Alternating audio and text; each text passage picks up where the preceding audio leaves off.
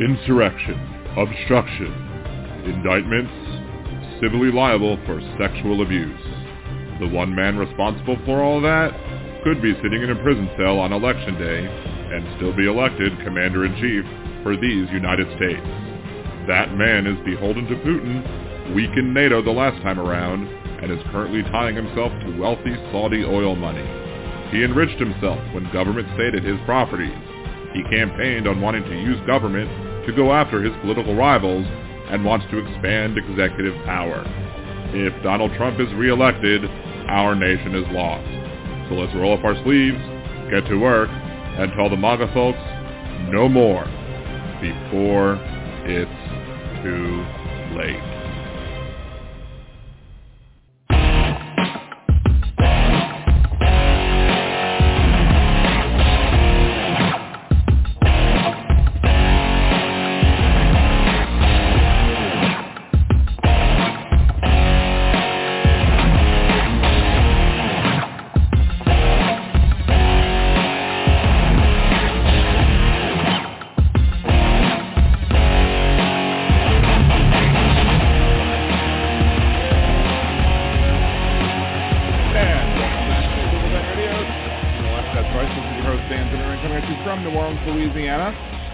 As of right now, to join the conversation, just join us in the chat over here on youtube.com slash Liberal Dan Radio. If you're listening on Blog Talk Radio, please just go ahead and join us over there instead. We uh, It's easier to do it in one place. We might take some phone calls a little later, but as of right now, let's just uh, do chat via the... Uh, let's just do chat via the chat room uh, for the moment and maybe take some calls in a little bit.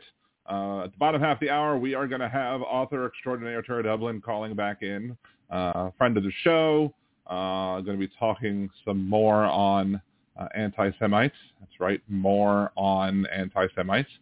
And because I I've been dealing with some, and I know she's been dealing with some, so uh, I had invited her on previously, uh, and we're gonna uh, you know, she, I think she had a rough go of it, uh, and was just not feeling it the other day. But she was like, "Can I come on the show tomorrow?" I'm like, "Sure, come on, let's go." So first first time an open invitation was like, "Yeah, come on, I'm using my open invitation." So here we go.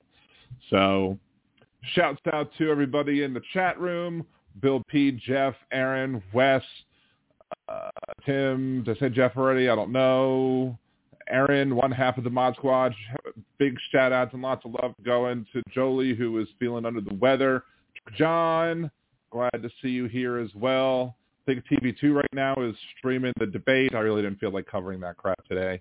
Uh, it's not like any of them are going to uh, be having any sort of chance as of as of right now to make the uh, to make make it against Donald Trump. Uh, the Republican Party is beholden to him, so whatever.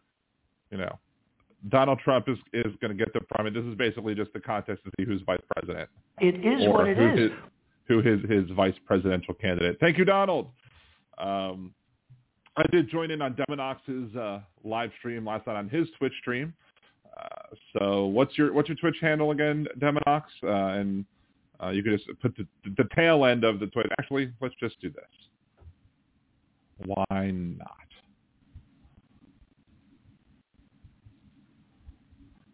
Now Demonox had his own links. Um, he is an OG, uh, the first Liberal Radio patron, so why not allow him to have some uh, have have some moderator abilities as well? Just don't let the power go to your head. Um, so shout out to all of the current Liberal Radio patrons, Demonox, uh, Cesar out in California, Aaron, Jolie, uh, Wes, Robert, and Megan. Uh, thank you to all of y'all's um, and also past ones like your boy Chris, who uh, had some hiccups, and some others as well who have supported the show. Um, we did have the uh, first Liberal Dan Radio producer, uh, but unfortunately she dropped off, but that's fine. You know, it is what it is. So, um, are Doritos kosher? If not, I'm not giving them up. I think they might be. I'm not sure. I mean, I eat bacon, so I'm not the I'm not the perfect person to ask on the laws of kashrut when it comes to knowing which foods immediately are kosher and which ones are not.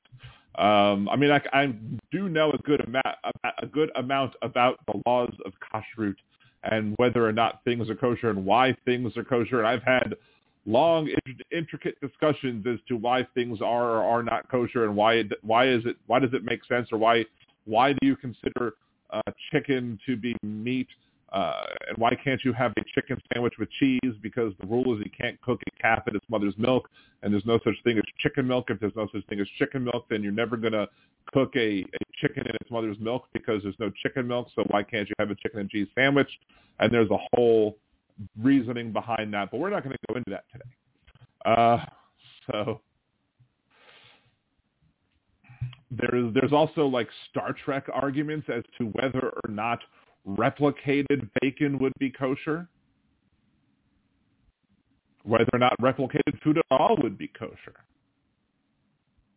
It's it's uh it's long, uh, lo- lots of discussions to be had, and of course the, the joke is that you know um, you get two Jews, two Jews in a room, you get three opinions. So there you go. And who? So we do have so let's go ahead and pop this window open. Let's mute this for a second.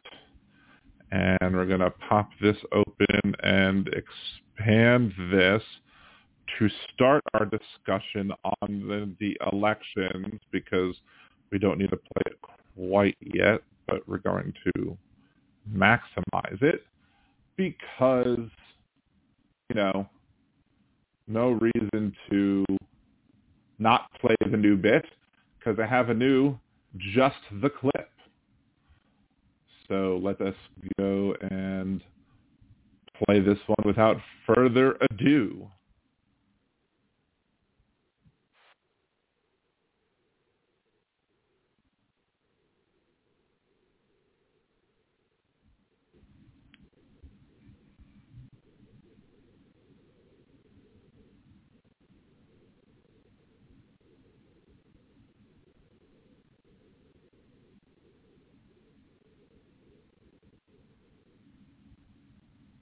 And there you have it. So just the clip. Oh, ugh. this is annoying. It's very, very annoying. Like, I, if, if you hear me cursing, if I if I end up cursing during the show, it's because my mouse is acting stupid. I don't know if it's because my uh, I don't know if it's because my mouse is broken. It's not because my mouse needs new battery. It's because I just changed the batteries on my mouse. Um, so I don't know if it's that, but I don't know if I just need to reboot my computer or what. But um, yeah. So let's see. Elizabeth, just one comment because I can't stay tonight. Mike Johnson ran unopposed Louisiana, better Dem leaders, and there would have been. Oh, we've talked a lot about why the Democratic Party in Louisiana sucks, and we have no good Democratic leaders in the Democratic Party.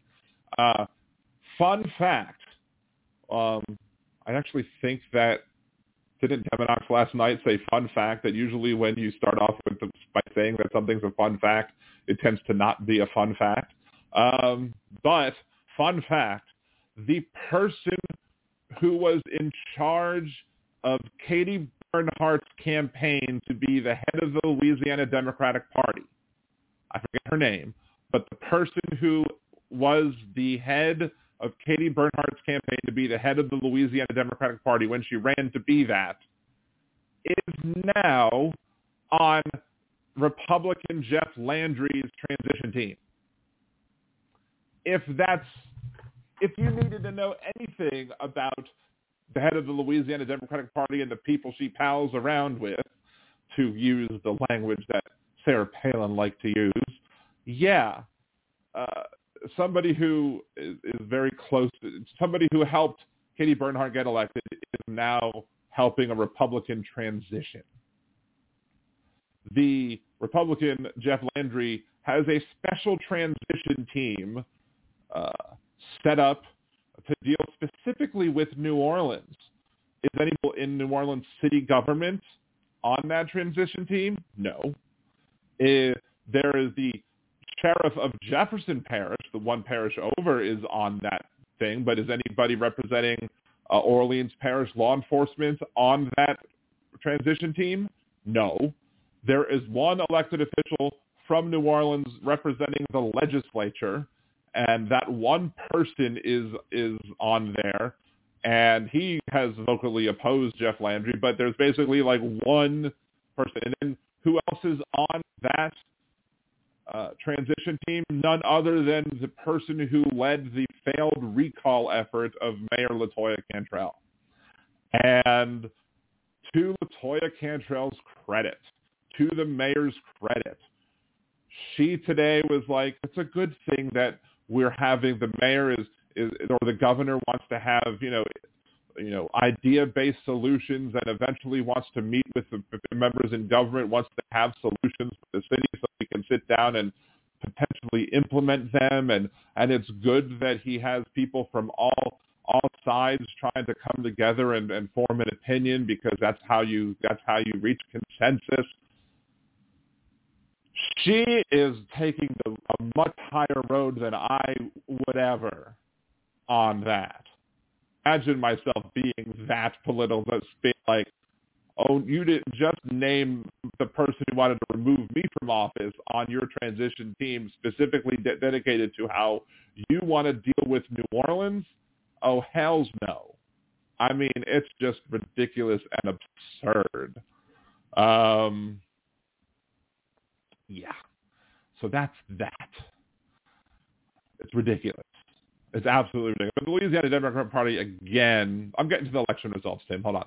Um, that, we're going to talk about that before. Uh, that, that's why I played the just the clip part, is because I wanted to have that lead into the election results. But Elizabeth wanted to talk about uh, Mike Johnson first. But I did want to talk one thing about Mike Johnson because I did say that today I wanted to talk about his uh, him and his son monitoring each other's porn habits and how it sounded very weird and I wanted to go look into it more because I didn't have enough information to talk about that on Monday. It, it's kind of a nothing burger. Like, eh, there, there's a video of him online, and he's at. So I don't know if he's at a Promise Keepers event or not, or but he he's talking about this piece of software that he found out about at this Promise Keepers event, and what they do is they they use this software, which is available for like fifteen to sixteen dollars a month, which seems a little pricey for what the software does, but if if if they're willing to pay that amount of money to these people, I mean, hell, they're throwing their own money away to to do that, whatever. Um, and so what you do is you pick uh, you pick somebody who is your your buddy or your pal or somebody who is going to keep you on the straight and narrow, and that person is going to get a record of everything you do on your electronic devices. And apparently the license for the 15 $16 a month gets you like 10 devices that you can, that can be monitored with that license. So like every day or every week or whatever, you get a detailed report of what your partner that you are, you know, keeping an eye on, what they do. Furthermore, if that person looks at something that seems to be questionable, uh, like if they go look at something that matches some sort of keyword, um, then they'll get an immediate notification of what they're looking at, and then so the person, I guess, can immediately jump in and be like, "Excuse me, what are you doing?" I guess that this Promise Keepers thing is what Johnson was talking about. Um, it was like you would pair up with a buddy from somebody you met there, and they would, you know, keep you on the straight and narrow or whatever. But apparently, him and his son are each other's partners to make sure that they are doing the right thing. But like if you need somebody else to to keep you like like that and like you're not like officially like an addict you you got problems dude. Like you got problems. That that's some serious buffoonery right there. That's some serious that that those are the same type of people the republicans who need government to tell to prevent them from doing the things that they want to do but can't but they don't feel like they should be doing because it's against my religion. And so yeah it's just it's still weird but it it's it's not like they're looking at it what it what it's not like they're actively looking at what each other looks at porn site wise it's just if they look at each other porn what if they both look at each other and and see what each other does and they get the notification about or like the instant notification of something that might be you know iffy then they could immediately jump in and say hey do you need a hand hopefully not that way. But um uh, I did not attend that initially. But I'm just wondering what might happen. Like it's supposedly, according to Johnson, it it triggers on certain like keywords and phrases. Like I guess if you maybe if like you search if you were to put in like porn or something, like it might flag that immediately and like say, hey, this person is searching porn. So you can be like, hey, dad, what you doing? Why are you looking up porn? And, oh, I'm looking up this thing for a bill. Oh, okay, fine, sure, whatever. Blah, blah, blah, blah.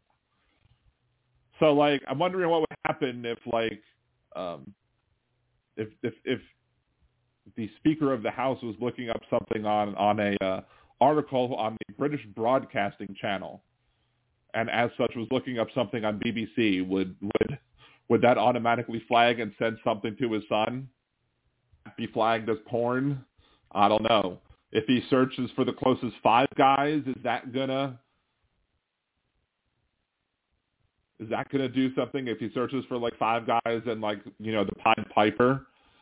Is that is that going to maybe also trigger something that that's going to make you uh, make the, alert the child?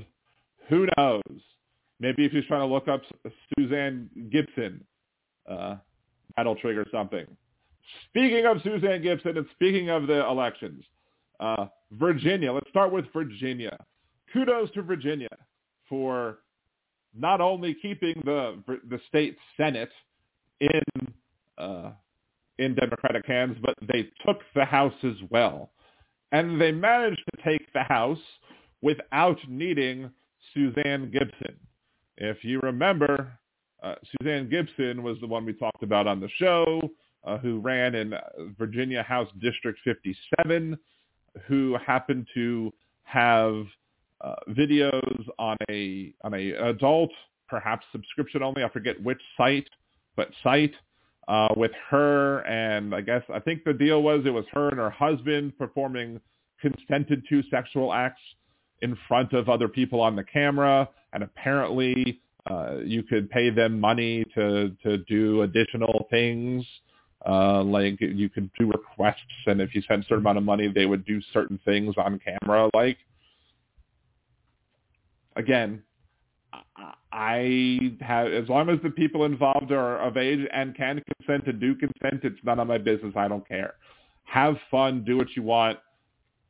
Should should should be should should be irrelevant to what's going on. And nobody and if if it was behind a paywall, then there's no reason for anybody for it to be leaked and it to be out there. But you know, politics is a dirty game, and you know, I guess at some point she should have uh, expected that such things would have come out even though, you know, you know, she would have hoped it not to come out. But it came out and I think she lost by like a couple of hundred votes. Um, so it was a very close race regardless. But unfortunately, uh, she lost.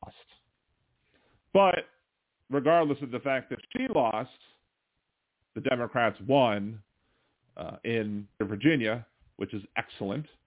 Um, as Rick Santorum said in my Just the Clip video, which we don't necessarily comment on, but uh, we, we are going to comment on Ohio in that they came out and they secured the constitutional right uh, to have an abortion in the state of Ohio uh, up until viability and then even past viability in the, in cases where a doctor believes that the life or the health of the patient uh, could be affected.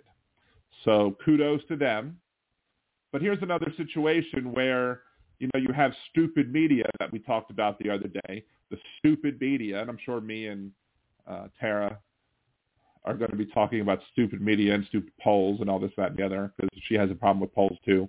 Um, where I'm sure they're going to be saying, well, if if if the people are showing that they're willing to vote against these abortion bans and vote for pro pro abortion constitutional amendments, then why are the legislatures passing them? Because just because you have individuals in a state like Ohio, like just because Ohio passed this this abortion amendment to the Constitution that protected the, uh, your individual right to choose whether or not have an abortion, it doesn't mean that Joe Biden's now going to win Ohio.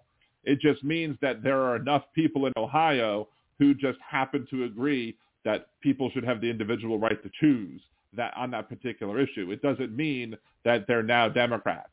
Like there could be enough Republicans who are pro-choice who who might not be vocal about it because they can't speak about it. You know, maybe maybe it's women who can't speak about it around their husbands or whatever. But they're they'd be like, okay, well now that we're at the voting booth, now that I can get this out and this passed, I can now enshrine this in the Constitution. So now I don't have to worry about it. Now it's not a political issue. Now it's off the table uh, until it comes up again, I guess, because it's always going to come up again. Big hook. No offense, Dan, but nobody would pay to watch you have sex. Hey, I would disagree with that. I think there is always somebody who would pay to watch anybody have sex. Always. There is always somebody out there who would pay to watch somebody else have sex. I would bet you money that there is always somebody out there who would be willing to pay for it. I'm sorry. This is Donald Trump's line. I don't want to walk all over him. It is what it is. Um, there are all sorts of different kinks. There are all sorts of different people. There are all sorts of different. I mean, I'm sure if you looked up, uh, I'm sure you could find people that are much less attractive than me on Pornhub. That's all I'm going to say about that. um, wait, Tim, can I be more specific on what? Or are you? Oh, hey, Gibson Media, I didn't see you join in. Hello, what's going on? Um, so then you had what else? What else was the other elections? Uh, Kentucky. Uh, the Kentucky governor's race. Donald Trump's endorsed candidate goes down in flames while uh, Beshear runs on a pro-choice campaign.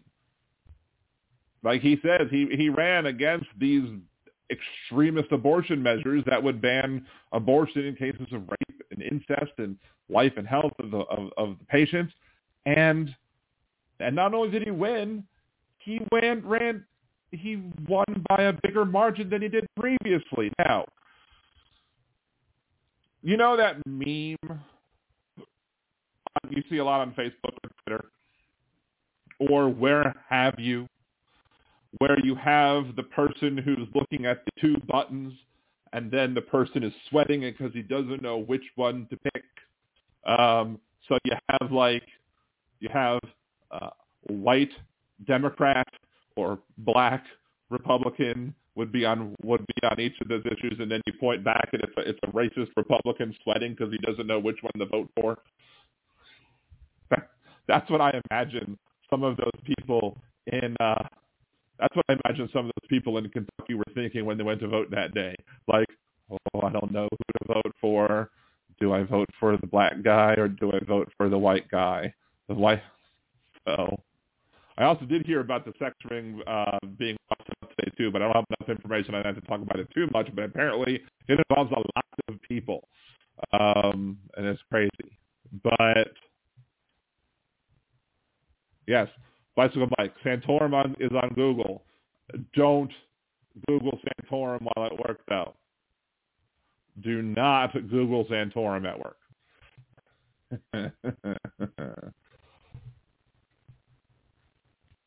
Anywho, um, but it was a very good day for the Democrats. And I'm sitting there and I'm I'm sitting there and I'm watching the Democrats. I'm watching the Democrats win on abortion in red Ohio. I'm watching the Democrats win on abortion on in Virginia with a red governor. I'm watching uh, Democrats win in mostly red Kentucky on abortion. They're doubling, tripling, quadrupling down on abortion. And what did the Democrats here in Louisiana do? They spent all their time trying to boot the most progressive candidate in and the most safe candidate in the Louisiana legislature and ignored everything else. Because, you know, of course they did. By like, isn't the debate on television? Yes, it is, and I, I just I could watch the best of. The best of is probably two minutes. There's probably somebody who will, who will wrap everything up in a good two minutes. Maybe some, maybe maybe Chris Christie might have one good quip. Maybe uh, Nikki Haley might say one thing that makes sense, and then the rest of them, the rest of the time is going to be spent, you know, we'll probably see something um, something terrible that I'll probably have to do next week on just the clip because it's Vivek Ramaswamy and he's terrible. Uh, but you know, he hasn't. He has not, to my chagrin, he has not. Um, he has not talked about Man Bear Pig enough.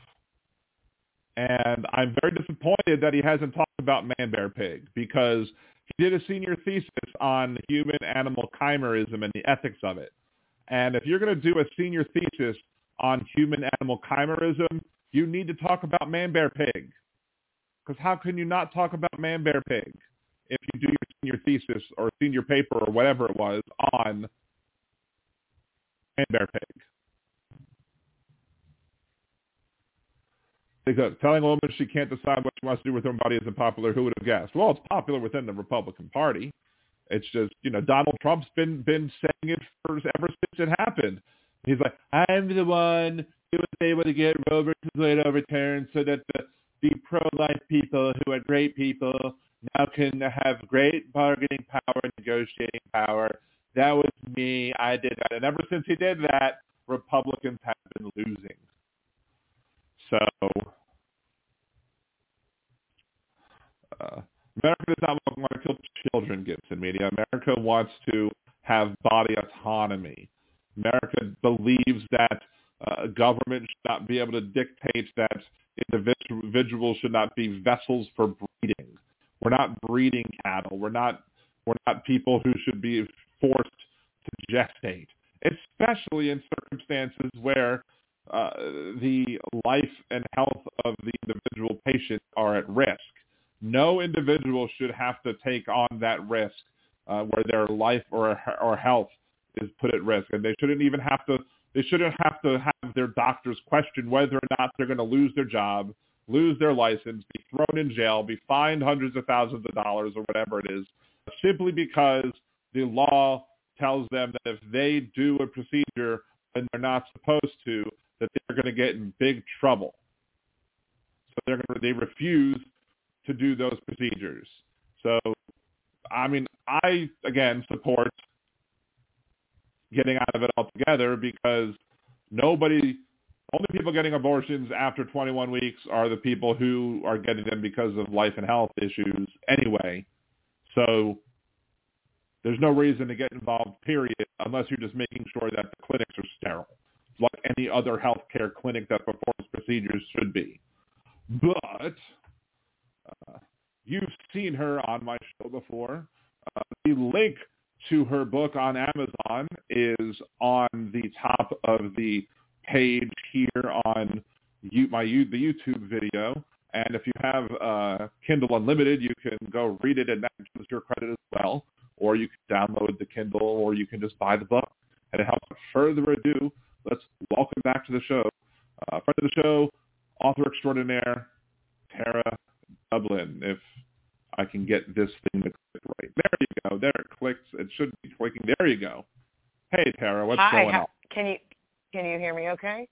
I can hear you now. Perfect. Yes. Okay, great. Hi. Hi.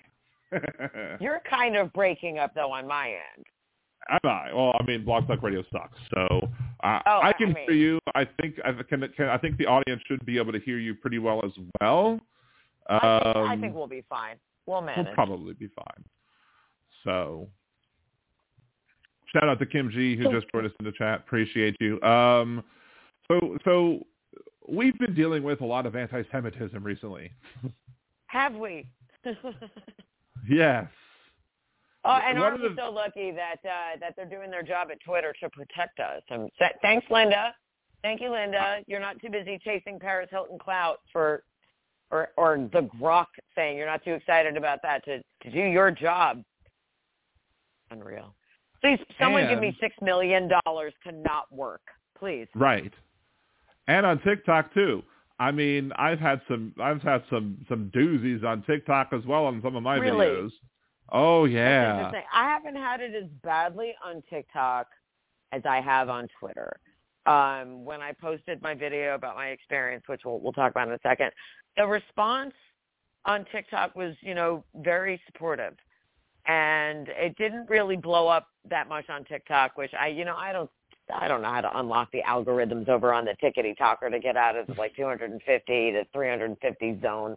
I got about a thousand views on that, which I thought considering everything that's going on in the world, it might have gotten more. But you know, I just, again, I don't know. Uh, You never know what's going to hit, what's not going to hit. And then I posted it on Twitter, and it's got like around, I think it's a little over four hundred thousand views on Twitter. So, I, you know, I've not figured know. out I, either of those things. I can't figure out how to I get. I'm, I'm in the same boat with me. you. I'm in the Yeah, same boat as you on yeah. on TikTok. I'm on uh, on YouTube. It's, bu- bu- on but on Twitter, even then, like nothing. Like yeah, it's it's it's interesting and you know I, a friend of mine uh, gave me the, the the money to buy myself a blue check mark and I, I actually got my first payout which is a big thirty dollars so I can pay for three more months um oh wow. thinking that having the blue check mark would increase my visibility help me sell my book get some passive income um and I think it's probably helped but I still think I'm being suppressed because I'm see you know people are like I didn't even know you were still on Twitter. It's like well thanks a fuckload, thanks so much. Just like just like Amazon is being really not helpful at all when people go to Amazon and just search my name or just search my book they can't find it. Then they come back to Twitter they're like I can't. And I was on the phone with Amazon the other day for like an hour going why can't I have this? Why can't I have nice things? So anyway, um for Well, like Twitter. Well, Twitter know- keeps telling me like I could make all this money if I would just, you know, get my blue I check mean- mark and. And I'm like, well, why don't you I- tell me how much money I would have made had I had They- my blue check mark, and then I could make that decision. They can't tell you that though. They can't tell you it's going to be a specific amount because it's based on ad revenue, and it's also based on you know how how many how much engagement you get. I don't pretend. Well, to do that. Well they could have told me what I what it I would have made. They could have told me what I would have made the last few months. I don't know. I maybe. I mean, maybe, but It, Maybe. it varies because like the person the, who wants to remain anonymous, the person who gave me my first boost with the with the blue check mark and gave me the big eleven dollars, told me that the first time they got a payout was hundred and eighty dollars. And they're like, Huh. that's not going to pay your rent, but that's you know that it kicks in, it helps. And they said, and I don't remember how long the period of time it was before they got that, or they said like their first month they made $180. So mine, I mean, I just started like I got paid for the I I got paid on October 30th, and I had only had my check mark for a couple of weeks. So I'm not really sure if they pay out at the end of every month. I'm maybe I guess they do. I don't know. So I don't know when to expect another payout, and I don't know what to expect that payout to be. Right. It could be another 30. It could be 90. It could be 120. I don't. I literally don't know. Um, and I don't know that it's worth all of this. And uh, I saw today Claude Taylor, who is at True Facts Stated, who mentioned rightfully that you know Twitter is worth now a fraction of what it was worth when Elon bought it a little over a year ago because he's deliberately destroyed it and ruined everything that it used to mean. So he was like, what, if- what if some people just, what if Elon just stepped aside? And uh, some Mhm. former employees came back and just like turned it all around. I was like, well, that'd be nifty. I don't think that's going to happen. But I mean, Right. in a perfect in a perfect world, which of course we'll never have. But you know, like if I was a Jeff Bezos and I own the Washington Post, And I noticed that the links to my Washington Post stories are being suppressed on Elon's Twitter because he hates the truth and he doesn't want anybody reading a headline if there's a picture. It could be a re- it could be there for any reason. That photo, you don't even know if there's a headline unless you click on it anymore. So, Right. if I were Jeff Bezos and I have all of this money, I wouldn't be buying big yachts and, and hanging out with my girlfriend and buying her more plastic surgery for her face and moving to Florida. I would be rounding up my fellow billionaire friends who have a reason, who have a genuine interest in making sure their business, their product, whatever it is they're publishing, whatever their their publication, they want to make sure it gets it gets read, gets seen, gets shared, uh, the way it used to. You would think like there'd be like five or six of these people who could buy out Elon right now hmm and then and then hire back the people who lost who lost their jobs not because they didn't want to work at Twitter anymore, but because Elon didn't want any of the old people still there. So i if you got like Vijaya back and um I for uh and yeah I forget not not Jack because Jack is busy with Blue Sky and he's very busy in, endorsing RFK Jr. What the fuck? Um, I'm Right. not gonna go Speaking of anti-Semitism, hello. So yeah, no, not going over there. So it would it would to me if I if I Oprah, Oprah's got a few bucks. Oprah would be somebody. She she and Jeff Bezos and I don't know name other people who own media companies in America. Not not Murdoch, but um, you know, I don't know. N- not Harlan Crow, but people who have a, at least a vested interest in making sure truth gets out. Doesn't matter if it's good truth, bad truth, it's just truth. Like the news used to be back in the day. That'd be swell.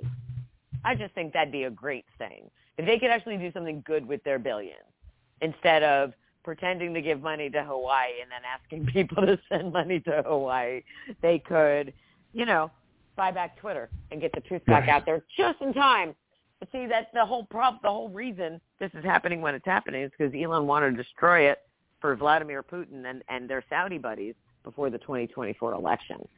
So look how well that's turning out for them, though, because last night, boy, the Republicans really they really benefited from all of this stuff that they've been trying.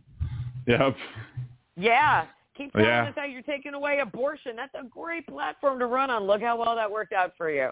Yeah, as, as, as we were saying, I was saying the last half hour, Donald Trump is like, I'm the one who who ended abortion. I overturned Roe versus Wade because I got, you know, I got, you know, Amy Coney Barrett is, I got her on the bench and we overturned abortion rights, and then everything went to crap for the Republicans, at least electorally in, in those since since 2022, I guess. So Correct. we'll see. So what we saw last night, I thought, I mean, if uh, you know, aside from Mississippi, but we don't, I don't think we had great expectations for Mississippi. But I think what we saw, I mean, what we saw across the country was a rejection of what the Republicans are trying to do.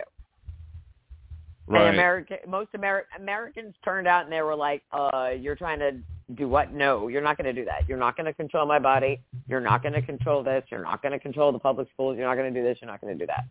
So, and I mean, it's just so heartening. It's to watch Virginia take back, Democrats take back the Senate, and it's heartening to see Andy Beshear hold on to his job in Kentucky, and it's really heartening to know that Ohioans can smoke weed legally and and then they can go get a great big abortion after they get high as fuck. That's what Republicans think that all that that's all Democrats do is we Right, smoke get pot, high and get abortion. Go get, Get high and kill babies. That's what we do. We get high and kill babies, and then we just do it over and over again. Right. And while we're in the sometimes sometimes we take a break and we loan our brother uh, two hundred thousand dollars, and then our Right, brother pays us back, and From then China. That, that's a reason to invest. With Chinese Yeah, money. of course he got. Of course it's Chinese money. What else? What other money would Joe Biden have? Gotten with from, these from gotten from gotten from laptops that you know were obtained from blind uh blind I repairmen who I- couldn't I- actually I- see yeah the shit that is happening right now, like I, I need everybody to like stop and just be and focus, laser focus on how absolutely abnormal the House GOP is. Like beyond no, they the recent displays of abnormal, they're like peaking their abnormality is like they're it's like they're having a fire sale and they're trying to get rid of every crazy last thing they have in their desk drawers before they know that they're losing power. Right. Because like Marjorie Taylor Greene today was you want to talk about an unhinged person. She was so unhinged like the, for her even for her. Crazy unhinged today on Twitter. She's threatening Mike Johnson. Mike Johnson, who should not even be speaking. I don't even. I still don't understand how Mike Johnson is in Congress if he doesn't have a bank account. Has he not have a bank account? Right. How, how, I don't. How does he pay his bills? Does he pay his bills? Does he pay his taxes? Where's all his money? Is it in a mattress? Is it in his prayer closet locked in there with his wife and his black quote unquote son? I don't know. You don't know. We should know these things. How did he run for office? How did he get elected without people finding out the man doesn't have a bank account? He's got credit cards. Well, no one ran What? against him, so he'd have to he'd have to run. and- no one ran against Well, him. that's I, I mean, when you live in the Louisiana swamp, I don't know, and and he had to run against has a nutria and a gator. Great, and I bet it was close. Um, and then does he like a Christian? I mean, it does he have like a Christian law firm, but it doesn't exactly practice law, but they try to get church status, and maybe they think they're tax exempt. I don't, I don't know. know. But what I know is Congress pays them $174,000 a year with taxpayer dollars. When they pay him, if he doesn't have direct deposit, how do they pay him and where does that money go? Because it takes up some sort of space in the universe. Is it living in a special offshore account near the Caymans? Where is it? He says he doesn't Right. have a bank account. He's a man of simple means. No, Abraham Lincoln was a man of simple means because he lived in the 1800s. You live now, and you're the Speaker of the House. And how? What? What? That's not normal. That should people should be screaming about that big time, big, big, big time. And people also need to stop talking about Donald Trump running for president because aside from the fact that Democrats are going to get him removed from the ballot, uh, he he's going to be in courtrooms for the rest of his miserable life. So he's going to be a little busy not being able to run for president. And I'm not really paying attention to the GOP debate, and I don't know what they could be debating except who has the worst numbers right now. But I mean, I really it's got it's not going to be Trump and it's not going to be DeSantis. That's my take right now. What my spidey sense is saying it might be Chris Christie because he's like the least Hmm. worst of the worst. It might, and he's the only one to talk tough against Trump, and he's the only one who said he wouldn't vote for Trump. He's the only one. I don't like him. Him. Yeah, I no. don't think he's a good guy. And oh, Governor Bridgegate brings shame to my home state of New Jersey. I'm not. I'm no when he shut down the private beach and then he went and parked himself there. I'm no fan. But at least he tells the truth about Trump. And if, I Right. mean, that's my baseline. But they don't care about the truth. right the now. Republicans, the Repu- the MAGA folks don't care about the truth. Uh, wait, wait, wait, wait, wait. Let me find that clip. There's a clip. They don't. Um, and then and there, he- there's and a he there's a said- clip he from a caller. I need to find the clip from the caller from from the show that I Okay. to. Do, do, do. You can keep Um, talking, but Christie, when Christie got booed by the MAGA people over the weekend. the Wait, here it place is, here it where is. Ox- where We don't care about okay. evidence. We don't care about We don't evidence. we don't care We don't about care about evidence. No. Alternative Oh, according to this article, isn't according to Speaker Johnson's spokesperson, that the reason that the House disclo- disclosure rules don't require him to put his personal bank account on disclosure forms is because it is not an interest-bearing account. So that's that's he said he doesn't have a why. bank account at all. Oh, maybe That's he what he maybe said.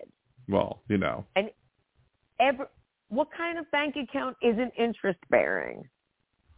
Well, maybe one of What? those ones I'm that telling you, uh, under his mattress. It's in socks under his mattress, or it's in the wall, or I. sw- I mean, who knows? Maybe. oh, I mean, something is hinky. And if I were the IRS, my ears would be perking up at this story. Be like, maybe we should. Maybe we should leave all the little fish alone and go after that guy. Make him pay. ma- Find out where his money is. Find out why Donald Trump hasn't paid tax. That's fine. Uh, Well, maybe that's I'm why very, they like, tied. They maybe that's tied. They tied the reduction of any spending. 'cause the- What was that bill that they put to the Senate? Is for any spending that we sent external money to or, or foreign aid to. They want to reduce the funding to the IRS because they don't want they don't want they don't want the any any more auditing of the IRS because because Yeah, well, that makes sense. That's oh my Right. god. And then uh, House GOP also tried to defund the vice president's office today. I don't know if you saw that. They right. tried and and they also tried to what, pay pay Pete Buttigieg a dollar. he Buttigieg a dollar because he he has he has chosen to have sex with men. So that's that's why Marjorie Taylor Greene wants him punished because he chooses he chooses that life. And Well, so does she. just- she chooses to have sex with with other men, men and not, not her husband. lots of them, you know, lots of them. Maybe that's why she's in a bad mood, is because she hasn't been able to cuckold anybody recently. I don't know. I mean, she's got that five head guy from RB from RSBN on a leash. So mm-hmm. what's with all these Republicans with the giant foreheads? Matt mm-hmm. Gaetz and the and Brian Glenn, they it's just like we there wasn't enough I don't have enough closets in my house, so I have to put all my evil in my forehead. I don't know. I don't know what it is. but right before right before I called you, I was chatting with one of my new favorite accounts. If you're not following Anarchy Princess, you are missing out because she walks around Washington D.C. with her phone and she just her verbally harasses Republicans, and it's glorious. She was the one who stood behind Peter Navarro with the sign. hmm And she was the one yelling at Peter Navarro.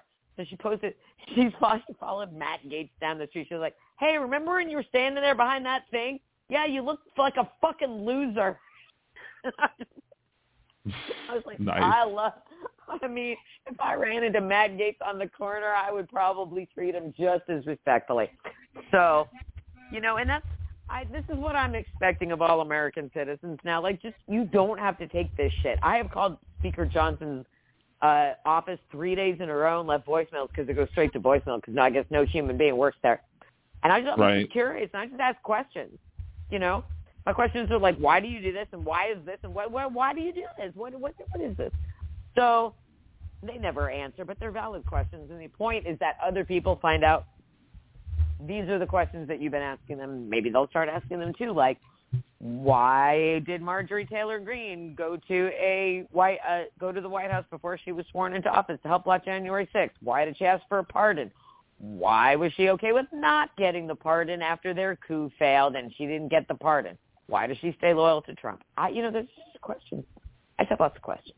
You know, Right. and I, I was enjoying watching some of the uh, the, the infighting, where, I mean, they're all terrible, right? And you know, they're all people who plotted to overthrow the government together, but now they're fighting with each other.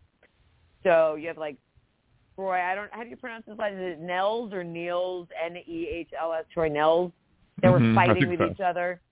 Yeah, they're fighting with each other on Twitter. He's like, "Why'd you think you're Jewish space lasers?" And blah blah blah. And she's like, "Yeah, yeah." yeah." They're like fighting like petty middle school, just you know, when the bullies all turn on each other. So I mean, that watching them implode like that is great, but at the same time, it's at our expense. Oh, I loved gonna- it when Boebert and and Greene were were at each other's because Boebert Yeah, she her took Greene's gropey. bill or Yeah. Greene put took Boebert's bill on impeachment and like that was my bill. No, it's my bill. oh my god! And then, but uh, and she she said something about her being you know being gr- too busy groping. To, to, I mean, they they are not friends. So Right. whatever. But I mean, the whole point is that Marjorie Taylor Greene should already be in prison. It's just every single day. I I have now as, part of my ritual of daily tweeting. I'm just going to keep tweeting that video of her confessing to plotting January 6th from the White House before she was sworn into office. And every time I show that video, people are like, "Hey, isn't that the DNC bomber?" And I'm like, "Probably. It probably is." Is she probably the shoes match. Shoes match really, really well. And then there's always one person like, "Oh, that's not her."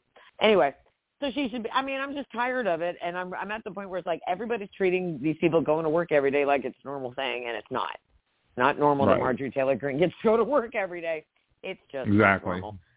And I think they should and what and all of their behavior today i mean they just got their asses handed to them yet again in an election yesterday and i mean if no one's caught on to the pattern as of yet democrats are fucking kicking your ass from coast to coast and border to border and how is this bad for joe biden tell us andrea mitchell so right. Well, like everyone says, like, well, Trump is Trump is beating Biden by five points. Well, at some point, Romney was beating Obama in 2012 by five points too. That didn't mean crap. It, it- that didn't mean crap because you know I mean, I know you have problem with polls because you know you've I have a never huge been polled. problem with them. I get I mean, all the time, but you know you do, I I, mean, I never Yeah. have. I never have. It's not indicative of the entire public. If you take a sample of 1,000 people who still have landlines in the middle of America, I don't think you're going to get a very vast and diverse group there. Um, and I think yesterday really proved that polls are bullshit. They can be manipulated. They can be paid for. They can be biased. They can lean specifically towards a candidate if that candidate's PAC is financing them. And so I think we really need to ignore any poll except an exit poll as people are leaving a voting location. If you want to do Right. a poll, that's the only time it makes sense because, hey, did you just vote? Great. Did you want to tell us who you voted for? No? Okay, well, you don't have to. or you can, and that that's the way you find out. But other than that, like, how much can possibly change between now and next November? So many things can change. But one Right. thing that is not going to change is Donald Trump's court calendar, unless he dies. That's the only thing that's going to change his court calendar. Hate to tell you that, MAGA losers, but all of his court dates are set for the next year, at least.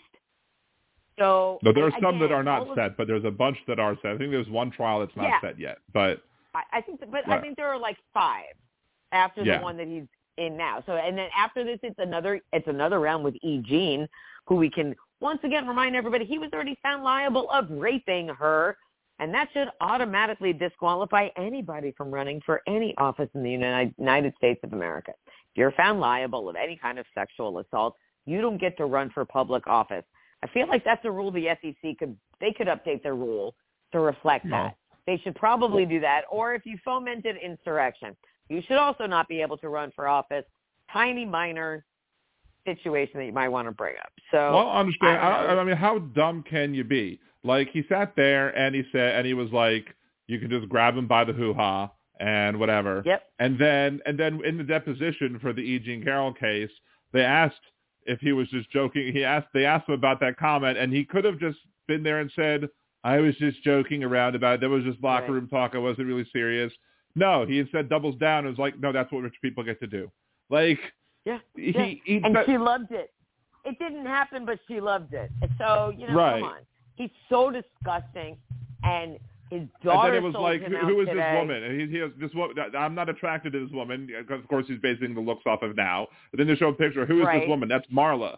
No, Right. that's the woman I mean, who so is accusing you of, of sexual it. assault. Of sexual assault.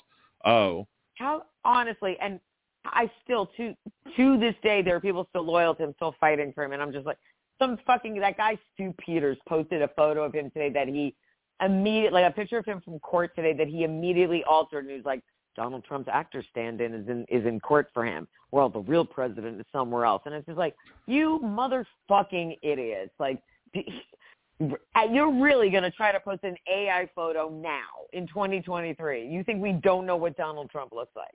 Right. we don't know? The man that walked into the courtroom and sat is sitting there like a subdued little bitch.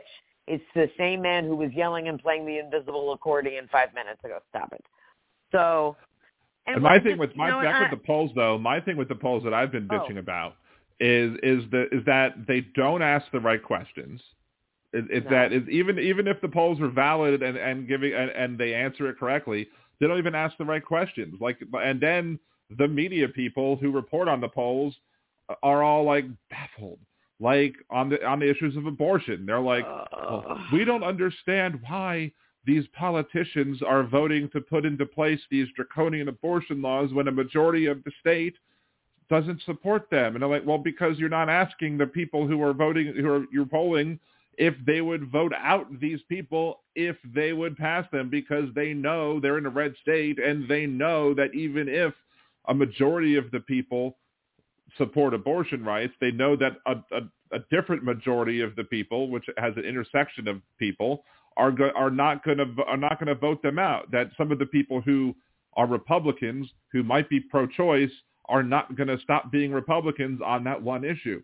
So, Right. but they're too stupid. It, it gets me so frustrated, like that these people are on national television and we're sitting here like, you know, smarter than Well, them. I mean, you know, of course, you know my frustration with the with the MSM. They're not asking the right questions because they have PTSD from covering Trump all of this time, and they Right. they don't know how to take a step back and look at the bigger picture anymore because all they care about is Donald Trump yelling and screaming to get them ratings, and Mhm. there's so much. I mean, look how they they've handled the whole Middle East thing. I mean, it's such a shit show Right. with the coverage, and that's why I mean, I almost can't pay. I mean, I pretty much don't pay attention to that as even as a Jewish American because they get so much of it wrong, right? and then the Correct. message gets muddied, and people don't know who they're supposed to be mad at, so they just stop paying attention completely, and people keep getting slaughtered, and they don't understand that it's you know there is a difference between holding a government accountable and blaming citizens for the actions of a government and then blaming a subset of your citizens for the actions of the government. It's just all slaughtering of civilians is bad. Hamas Exactly. is a domestic. It, okay, Hamas is bad. We don't Right. support Hamas. We do not support bombing the bombings of innocent civilians, regardless of who is doing the bombing. You can be a Jewish American and not support what Netanyahu is doing. You can be a Jewish American and be horrified by the slaughter of Palestinians, and you should be. You can be a Jewish American and be horrified by the slaughters, by the slaughter of Jewish people, of course, in Israel and in Gaza. But I mean, you can also be furious at what is happening in Gaza and the and how the United States has a, a- a role in it, and you can ask your government to be accountable without saying, "I'm not going to vote for Joe Biden." exactly. That's not what we do, right? Right? That just sums up you- like the past three weeks of my show. Exactly. And so is that it's is, is that that's watch- what I say is is is that right, and And- and, Biden, like Obama Biden, from the other people, day. people are so angry. People are so angry at Biden, especially like like young leftists. I mean, I describe myself as a leftist. they don't know why because it's They're so they're, they're angry. They're angry because we had four years of Trump that everything diplomacy wise was always aired out in public. He would always ta do every. There was nothing that was done in private unless it would benefit him Right. personally. Everything di- diplomatic, uh, using quotes because it was. It's not diplomatic if you do it in public right. everything involving foreign foreign affairs uh, he would do out in public loud in the open so everybody could see even if it hurt our standing. Biden on the other hand will will will you know su- publicly support our allies maybe gently give criticism publicly and then in the background be like you know what? You all need to stop it. Like he'll he'll put he'll apply pressure privately because that's what the adults do and Correct. they're they're mad that he's not being Trump. Like And it drives me up the wall. The MS, when the MSM tries to treat Biden like Trump, you can't do it. It doesn't work. And here's the other thing. you might remember that Joe Biden was vice president of the United States for eight years, and his main achievement as vice president was being the most amazingly effective public servant when it came to foreign policy. He understood foreign policy like no one else in, in a Democratic administration, I believe. And he was the one who fostered these amazing relationships around the world with our allies so that when Donald Trump immediately destroyed them, there is a reason allies around the world, when they found out Joe Biden was running in 2020, they breathed a collective sigh of relief. They all wanted him to run in 2016. And the only reason Joe Biden had to let down our allies is because he was his family was going through a devastating loss. They were they lost Bo Biden, and he was mourning, and he was he was focusing on his family, and he did not want to be in in the public eye. As as hard of a decision that was, he, he chose his family, but in 2020, when he saw what had happened, he felt it was his duty to run, and that's and our foreign our, our allies around the world supported that immediately because they remembered their relationship from the Obama administration and all of the good work that both of them did, spreading goodwill around the world. And so having Joe Biden back in that back in the White House, knowing what he knows about foreign policy and doing exactly what you said. If you're not hearing about it, you should actually take comfort in that. He's doing his job. You don't have to see everything he's doing. You're exactly right. And if the MSM was covering him accurately, like they, if we just take away the four years they had to cover Trump, the way they covered Obama, the way they covered every previous president, here's what the president did today. He signed this bill, this bill, this bill. The vice president was here and she said this, this. If they would just do that, that would be great. And that would be what we grew up with. That's we've talked about this before. That return to normalcy in, in reporting and being able to trust the news instead. You, it's up to the MSM to decide when they're when they want to dial down the rage and return to a calm way of reporting the news. We're going to be ready for it. We're ready for it already, and we're demanding it. and They're just not listening to us. And so that's why I'm I'm on Twitter every day. Going, hey, you, can you just say it this way? Can you just say it like this? Right. Can, can you just say the truthful thing in a truthful way? There are so many stories that we miss because uh, you're so busy saying Donald Trump said this. I don't give a fuck what Donald Trump said. It's a lie. It's a lie covering up something else, covering up something else, covering up something else. When your whole family is testifying against each other in a courtroom, it's really time to stop treating anything you say as a normal statement. Not that anything he's ever said is normal, but they need to stop covering it like he is. Right. And I, I, when I was on, when I was on with Hal on Monday, I said we need to follow what Ma- Rachel Maddow said. You know, ignore what they say and watch what they do. You want to tell me what what happened to Donald? Donald Trump got shut down in court today by Judge Engoron because he was running his mouth, and Engoron was like, "Silence your witness, or you're in contempt." That's great. Tell me about that. I don't give a shit if he stands on the court steps and goes, "That, that, that. I'm worth fifty, hundred billion, gazillion, trillion dollars." I don't care. Everything he says is a lie. It shouldn't be covered. It's that's not what should be covered. You can say, "Oh, he he tried to cover cover for himself out on the courthouse steps, but in the courtroom he was his usual subdued self as Judge Engoron delivered and da da da." And he, or they could talk about the testimony, like Ivanka's testimony, where every single time her lawyer tried to object, the judge overruled it because they were trying Right. to pull their usual tr- Trumpy tr- tricks. Those things report on, but they need to stop reporting on his antics and start reporting. I don't want to see him standing at another podium, looking at the sky, going, "This is this the windmills. I'm scared of the windmills." Nah, nah. I just whatever. Like we have real issues in this country that have to be dealt with in a very serious way.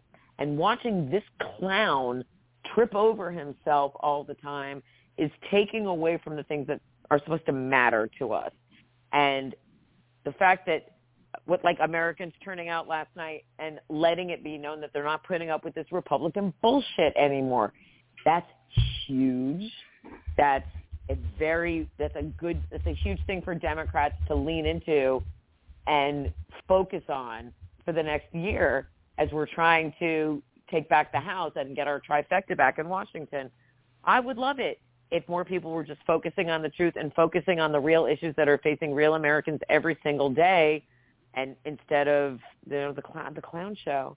You know, Right. I want I want our stories getting out there so that people understand the real impact of what's happening in the world. And when you don't show them what's going on and you don't tell them the truth of what's going on because you're too busy with the smoke and the mirrors, it's to everybody else's detriment, which is why casual anti-Semitism is rampant or casual Asian hate is rampant. Casual, yeah. And all of these Casual is rampant, but unfortunately it's gone beyond the casual. Before we get back Well, to the, before we go back to the anti-Semitism, I do want to address something in the chat. Um, one of the things, my, uh, the first Liberal Dan, Liberal Dan patron Demonox uh, said something about about people refuse to say the word ceasefire, and sometimes they're saying pause. I think one of the problems with the word ceasefire is that I think sometimes people hear ceasefire and think truce, and think that, that it's like a, a permanent end to the end to the fighting. And right. and, and like one of the things that uh, in in this whole conversation, I, I think it's a a non-starter to suggest that Israel does not should not have the authority to go after Hamas. Now, they should, now, how they go after Hamas, we've both said clearly that we disagree with what they're doing and how they're doing it, but they still should be able to do it. Just they need to do it in a better way. And even Right. even uh, the Sec- Secretary of State um, uh, Blinken uh, today was uh, was basically saying like like talking about the the post the post uh, operation world where they're like and making it clear that there's there's to be no permanent removal or even temporary removal of Gazans from Gaza. Uh, there's to be no occupation of Gaza. There's to be no permanent stationing of Israel troops in Gaza. There's to be no, you know, shortening or, or, or taking away any land from Gaza. It's like he was being, they were very clear and very stern on this should not be taken as an opportunity by Netanyahu to to take advantage and to do anything else that would that would further, you know, shrink Gaza or take away your political power or whatever.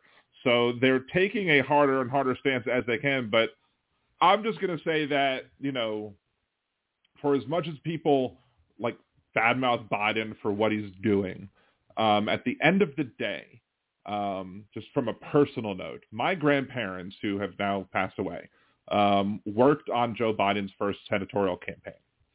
Um, They knew him as a person, and they did nothing but gush about what a nice, good, decent man that Joe Biden was or is. Um, And I am trusting them. I would trust them above almost anybody else on the planet.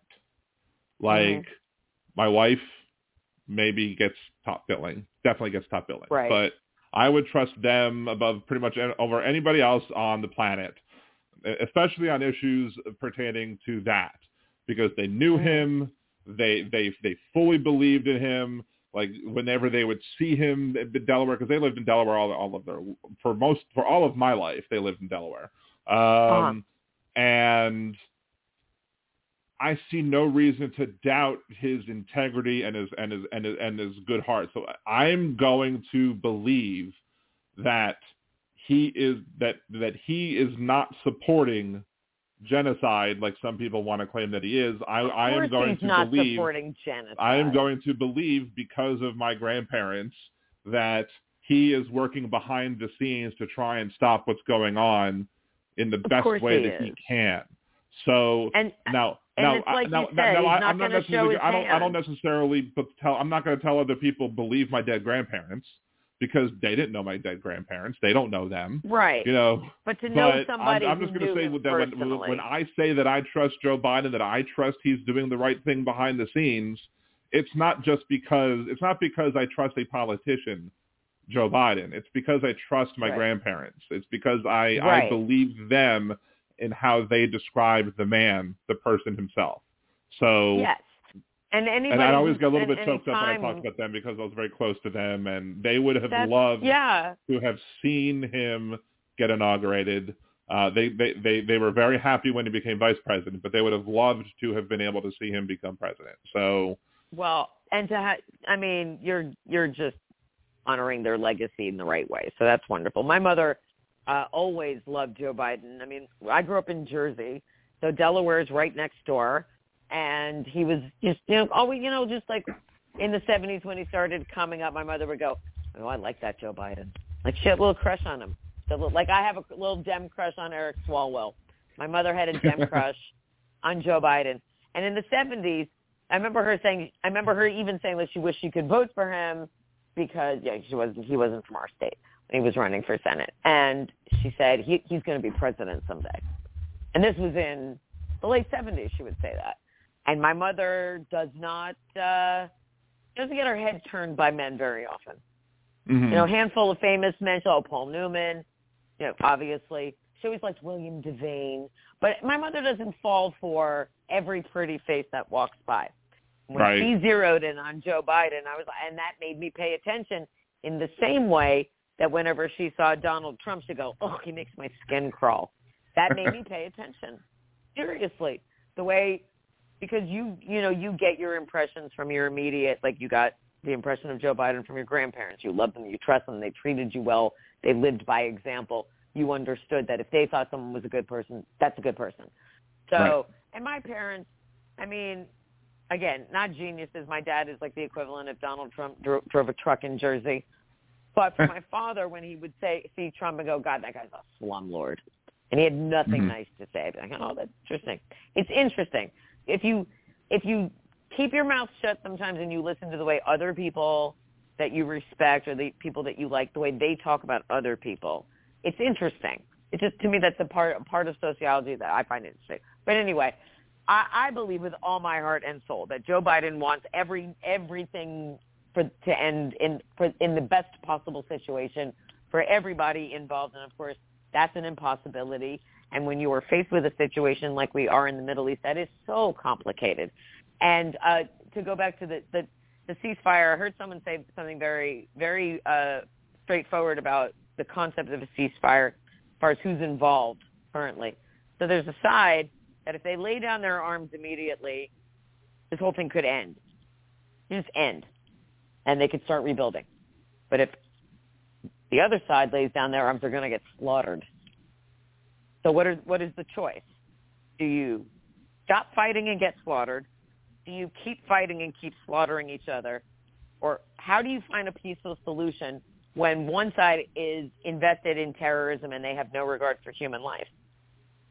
And I think part of the reason people want to blame Joe Biden as president, they blame any president of the United States right now, because there's not some easy solution. And if there's anything Americans hate, it's things that aren't easy. Boy, Americans love an easy way, don't they? And I They don't remember like- when They, we don't like nuance. they don't like when things they don't like it when it's hard. They they Right. want everything and no, but you know, working hard is hard. Being do, the, doing the hard things is. But when you do something, when you work hard for something and you get a result, it's earned and you feel good about it and you did something. And when Barack Obama was first inaugurated, and when he was actually uh, even on the campaign trail before, he said, "It's not going to be easy. Look at this mess. We have a lot to clean up.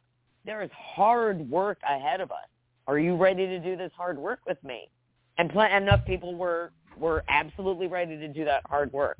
And so, but when it comes to something like this, where a lot of people don't understand it, and they think the president of the United States can pick up the phone and say, "Hey Israel, stop it. Hey Palestine, stop it. Hey Hamas, stop it." That's not how it works. right. And so it's not Joe Biden's fault that this is happening. The word fault needs to be removed. He is, as a diplomat, as a world leader, working with who he can work with to try to find a solution. But if people aren't coming to the table, it's really, really hard. And for someone to say, I'm not going to vote for genocide, Joe, fuck you, dude. You don't know any of the details.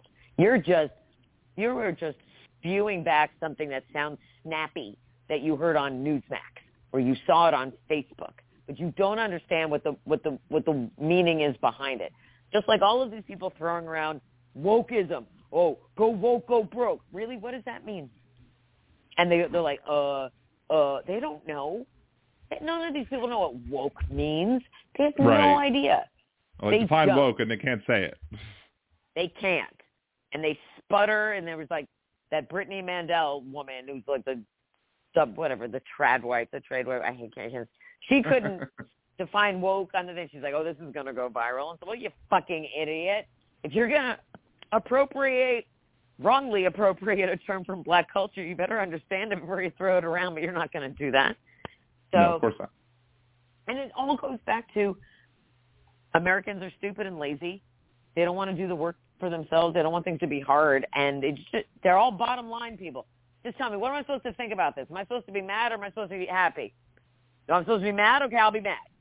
I don't understand why I'm mad, but I'm mad now. Oh, whose fault? Is it Jews' fault? Okay, great. I'll be mad at the Jews. That's easy. so here- why educate yourself?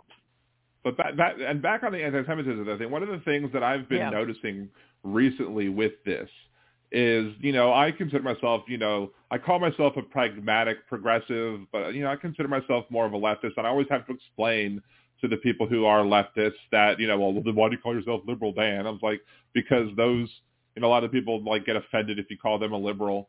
Um, and I'm like, well, first of all, uh, it was uh, a radio show host, a conservative radio show host, uh, Rebecca Pratt, who named me Liberal Dan, and it's stuck, and it's catchy. Mm-hmm.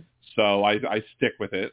Uh, but at the end of the day, like you know, one of the tales of all the time is is leftists telling other leftists they're not leftist enough. But one of the things that I've that I've noticed with in, in this thing in particular is that you know we have you know I, I, I did make a TikTok about this one. You know we had and I've, I think I've talked about this on YouTube as well.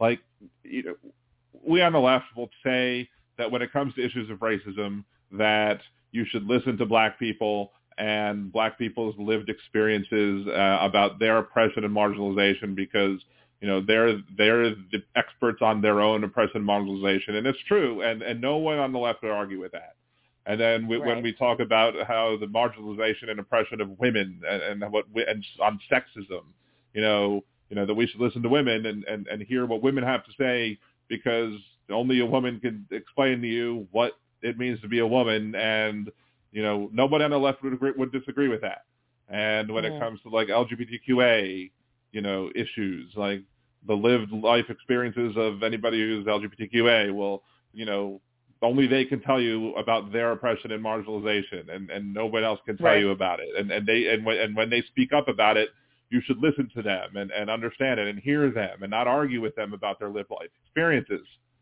but let me tell you when I try and speak up about the lived life experiences of myself as a Jewish person, I get so many leftists trying to argue with me for whatever reason. Because Jews are not allowed to defend themselves for whatever it's, reason. It's and people who think that they're supporting us and they fall over themselves to try to say it's almost like when they oh I have a black friend. It's Yeah. uh people when I've had people say to me on Facebook and I know they mean well because they, but they don't know what they're saying. They're like, well, you know, if things get bad, I'll, I'll hide you. right? Uh, what? Don't let it get what? that bad in the first place. Uh, are, are you, you want? Are you telling me that I can be your little Anne Frank? What? What? so, I I think there's so there is so much casual and uh, microaggressive anti-Semitism that is in society that people don't even know what they're saying. Like if someone says, "Oh, this thing Jewed me out of a quarter," this machine Right. Jewed me out of a quarter. What? What? They did what now? That happened to me when I was in college in Georgia. No one knew I was a Jew, I was a Jew. So someone said that right in front of me. I was like, "Excuse me." Right. So, I mean, when your name is Tara Dublin, nobody thinks you're Jewish. That's not their first impression. Tara is the throne of the ancient Irish king. Dublin is obviously the capital of Ireland. I'm not Irish at all. I just have this name. And when people find out I'm Jewish, they find it humorous because of what my name sounds like. Right. There I mean, I knew people, somebody who was half Irish and half Jewish, but she was like technically Jewish because her mom was Jewish.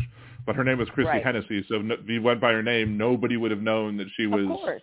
Nobody would have known she was Jewish by her name, but you know, she's Jewish. And Then of Right. course, anyway, Becky And there Schwartz and everyone Irish thought she was Jewish. but- Right. Yeah. Yeah. There are, and th- I mean, there are Irish Jews. and not a lot of them, but I, I am not one. I am just Jewish and have an Irish sounding name. So Right. there are people who don't know I'm Jewish. There are people, I've had people on Twitter call me a dirty Mick because they think I'm Irish. I'm like, hi, if you're going to slam me, I, I, Dublin is not my location. It's my name, you fucking moron. Anyway, Right. um, but uh, and I've I've had people mistake me. Obviously, aside from being I- from Irish because of the name, some people think I'm Italian. Um, you know, the East Coast thing. They they don't think I'm Jewish, hardly ever. Um, and then when they find out, it's almost like they try to find a story to tell me to connect with me. Like, oh, one time I went to my friend's house for Hanukkah, and it was I really liked the food, or something like that. Um, and it to me like, and it, it's almost like it's supposed to be our job to make them feel okay about doing that. Like, how do you Right. pronounce this? What is what is the name yeah, I'm of about to that? say, is it name of that thing that is- Hanukkah? yeah. What is what is that stuff that you eat? It's it's triangle. It's, it's fruit in it. Oh, hamantaschen. Yeah. Oh, I like that. That's good. You know, things like that. those those are the small ones when they're they're actually trying. You know, they're it's just like either they just don't have the like when I when I went to the University of Georgia in 1989, I met plenty of people who had never met a Jew in their life, had never had a bagel, had never had Chinese food. Um, so Especially on Christmas. You know, I mean, they just but but like ever in their lives. Um, and so, you know, the cultural differences in different parts of the country are different, but the fact that there are certain tropes that are pervasive globally, none of which are true, all of which persist. Fascinating to me uh, from a sociological standpoint and abhorrent to me just as a human being. And Right. that all of this still exists in, in an age that's supposed to be modern and we're all supposed to be advanced and we're all supposed to be smart and educated and be, you know, better about all of this and we're not. So Oh, like when- when my mom my mom was adopted and did 23andMe and found a bunch of her kin and most of them were from Georgia, at least from her dad's side. And Uh-huh. like I found like or on her half sister's Facebook page had a whole bunch of like pictures of like you know your stereotypical Shylock looking big hook nose like Oh, very anti-Semitic, and I was like, "Are you kidding me with this crap right now?" You do realize that your your Wow. sister, your half sister, is, is is Jewish, and by posting this, Oh, you're you're God. being very disrespectful to her and to me and to people who you're supposed to you know be getting to know as your new family. But you know, yeah. I'm no longer friends with them. It is well, good. It is. It's it's just interesting what people think is okay, and Right. when they are called out on the things, they don't like that because it makes them face truths about themselves that they weren't aware of. And the one one of the few good things I can say about getting trolled on social media is that it makes everybody really aware of whatever their own preconceived notions are. I, I it doesn't mean you're necessarily racist or you're any or you're phobic or you have an ism or you may just have a cultural reference stuck in your head because of America being America. And you may Right. have been told, you know, just what for whatever your reasons are. You know, you saw Dustin Hoffman playing Shylock and thought that's all Jews. No, it isn't. But those myths will persist, just like the Bible myths with, will persist because you get enough people saying enough things, enough people will believe them. And so, but I am here to tell you, and I think you could probably back this up yourself. Here I am as a living example of I don't run the bank, I don't run the media, I have never gotten a check from anybody named Soros to support a Democrat ever. Right. No one has to pay me to. No one has to pay me to vote the right way. You don't have to pay me to vote Democrat. I'm going to vote Democrat all the time, down ballot, every election. That's what I'm going to do. Uh, so you don't have to pay me for that. You can thank me. You don't have to pay me. I'm going to do that anyway. No one's paying us to do the right thing, and I don't know where. And just remember, every accusation is a confession from the other side, which means there's some paid bad actors on the other side who don't even believe half of the shit that they're pouring, or any of the shit that they're pouring Right. into the world. But when it is incredibly tar- when it's targeted and intentionally hurtful to other a group based on fear or whatever you were taught or whatever it is you think is the truth. It's to me it's hateful and the way that it pops up uh, it's it's really overt on social media because people feel safe there. And I can put up a picture of, you know, the big, the, like you said, the, the person on Facebook who put the exaggerated nose and, you know, the, the, the, the, the greedy, the greedy Jew and the money and the, all of that. it's when it happens in real life that it's astonishing. It's like you expect people to hide behind their keyboards, right? You expect Right. them to have that false, false bravado from your mom's basement. But when Mhm. people do it in real life, and you're and because that's what happened to me. It happened to me in real life a week ago. A week ago, and it's still like it's still like it didn't happen, but it did, and it's I it's still like oh yeah that happened. So for your listeners who don't know, uh, the the Saturday night before Halloween, so like a week and a half ago, whatever it was, the Saturday night before Halloween, I went to a Halloween party at my friend's house, and it was not like a close friend of mine. She's like a friend of a friend. So uh, this friend was having a karaoke party at her house in Southeast Portland, and I got invited. and it had a theme, which was rock the boat. Or parties every year have a theme, and so I and on another tangent, like I didn't want to wear a sexy costume. I don't care about being sexy. I didn't want to go. I'm not going to meet people. I wasn't going to wear. I just didn't like. My mom was like, "Go as a groupie." I'm ew, no, no. So I, I just, I just, I didn't. I just, I, I hate the fact. I don't know when it became a thing that women have to dress sexy on Halloween, and every costume is, "I'm a sexy SpongeBob." What? Um, if you if you're not a person who wants to be dressing sexy around the rest of the year, like why would you do it on Halloween? And it made me mad. And I'm 54. And I don't give a shit. And so I decided that I was going to go as like my own grandmother on a cruise. And I wore mm-hmm. the most shapeless schmata thing I could find. I did very old lady makeup. I had bracelets and necklaces, and I was like, "When's canasta? I'm cold," you know, like that. Right and, and I made like a lanyard and wore it around my neck. Silver Seniors Rock the Boat tour group. So I was very clever, and I sang, and that was a really good. And I'm having a really good time at this party. And then this guy walks in, and he's wearing a bodysuit, like, um, like a full body, like mm-hmm. Tron, mm. but it doesn't light up. It's just it's very thin and it's gray, but it has patterns on it.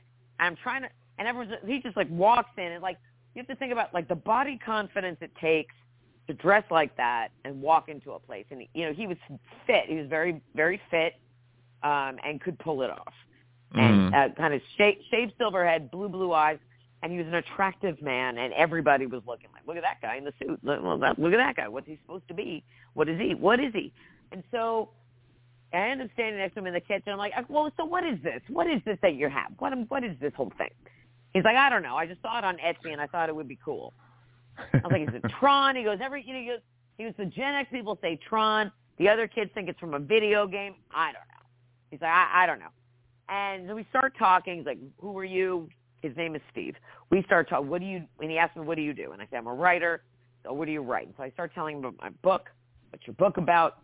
And I'm trying to tell him the backstory. And he's doing that thing where guys talk over you and, mm-hmm. and women, any women who are listening, you're trying to tell a simple story, the most basic.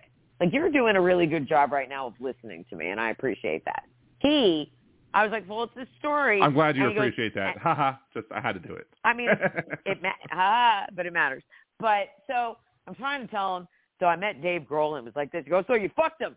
Uh, no, I did not. Yeah, you did. Well, no, I didn't. Because if I did, I would be telling a very different story. That's not my story. I'm telling you, it's my story. And he was doing that. He was also doing that dude thing. He was like, here, have a drink. I'm like, I don't really drink. He goes, well, this is really good. You should taste them. I'm like, I don't really drink. He goes, oh, here, have some. Like, like really pushing me to try have out. I'm like, what did you do? Put a roofie in it? So I was already like not stoked about talking to this person because he was negating what I was saying and he was pushing alcohol on me. And I was just like, why am I even talking to a boy at a party? This is dumb. I don't care. But I'm talking and I'm sensing he's sort of flirting. And I'm like, let me just see what happens. And so we're talking, and I'm talking about my book, and out of the blue, he goes, "Are you Jewish?" and I, and I, Oy. I, and I am wearing my necklace. I have a necklace that has three charms on it. One is an amethyst, which is a a, uh, a crystal. It's like for protection, you know. And then um, I have an initial T and then I have a Mogen David, a Star of David, a Jewish star. So he says, are you Jewish? And I said, what gave it away? This Jewish star around my neck? And he goes, he goes, no, your crooked nose. Mm. And I said, uh, what? He goes, yeah, your nose is crooked. I knew you were Jewish right away. There's a lot of fucked up shit going on right now for Jewish people, huh? And I was right. like, yeah. Like tell like telling a Jewish woman her nose is crooked. That's pretty fucked up. And he goes, Well, it's not untrue. And I was just like, Really? Okay. Well, I gave you two outs. Your first out was I showed you the Jewish star on my necklace and you could have said, Yes, that's what tipped me off. And there there was your out. But you had to go to the nose and then when you had an out to get away from that, you doubled down on the nose. And so as a prop for my costume, I had a tote bag and I leaned down to pick up my tote bag because I was going to get away from this person now. And he said, oh, so we're done? And I go, uh, yeah, we're done. I have to get my giant crooked Hebe hook nose very far away from you. My Jewy Jewy hook nose. I have to go over there now. And he's like, oh, come on, really? And I'm like, yeah, really, this Jew has to get her Jewy Jew Jew nose. Uh, I got to go. And so Did I he pull the, I I was thought- just joking. Yeah, he's like, oh, come on, come on. And so then I go and I find my friend and I go, yeah, so I was just a victim of anti-Semitism in the kitchen and I'm going to go. She's like, what? And so she follows me out to the porch and then she's like, okay, so remember when I told you I went to Oktoberfest last month and I met that guy and he was sort of attractive and we were sort of flirting, but then he kept poking me in the stomach and telling me I needed to work out more. And I was like, no, yes, it was the same guy from Oktoberfest that she had met a month before who body shamed her, and yet her Oof. friend still invited him to this fucking Halloween party. So I was like, she's like, don't leave, don't leave, let's go inside. Let's. I'm like, I don't want to make a scene.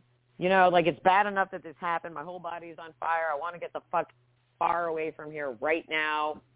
And this other friend that she brought to the party, they like just met that night. She's out stand, she's standing outside with us, and she didn't get the memo that it was a rock the boat party. And I can't, I don't even know what the fuck costume she was wearing, but she looked terrible. It was like very hoary, like boobs, boobs out, short thing. And then, so I'm like, yeah, I'm gonna go, and it was this and it was that, and I'm leaving. And her friend was like, well, it was nice to meet you. And I'm like, what? What's wrong with you? So I, Right. I, I made a vi- I made a video in the front seat of my car because I was like shaking so badly I, I didn't want to drive, and I Right. said, "This is what happened. I can't I can't believe this is what happened." I put it on TikTok and I put it on Twitter and I drove home. And the next morning I texted my friend and I was like, "So did everyone let the Nazis stay at the party or what?" And she texted back. She goes, "As soon as you left, I walked right into the kitchen.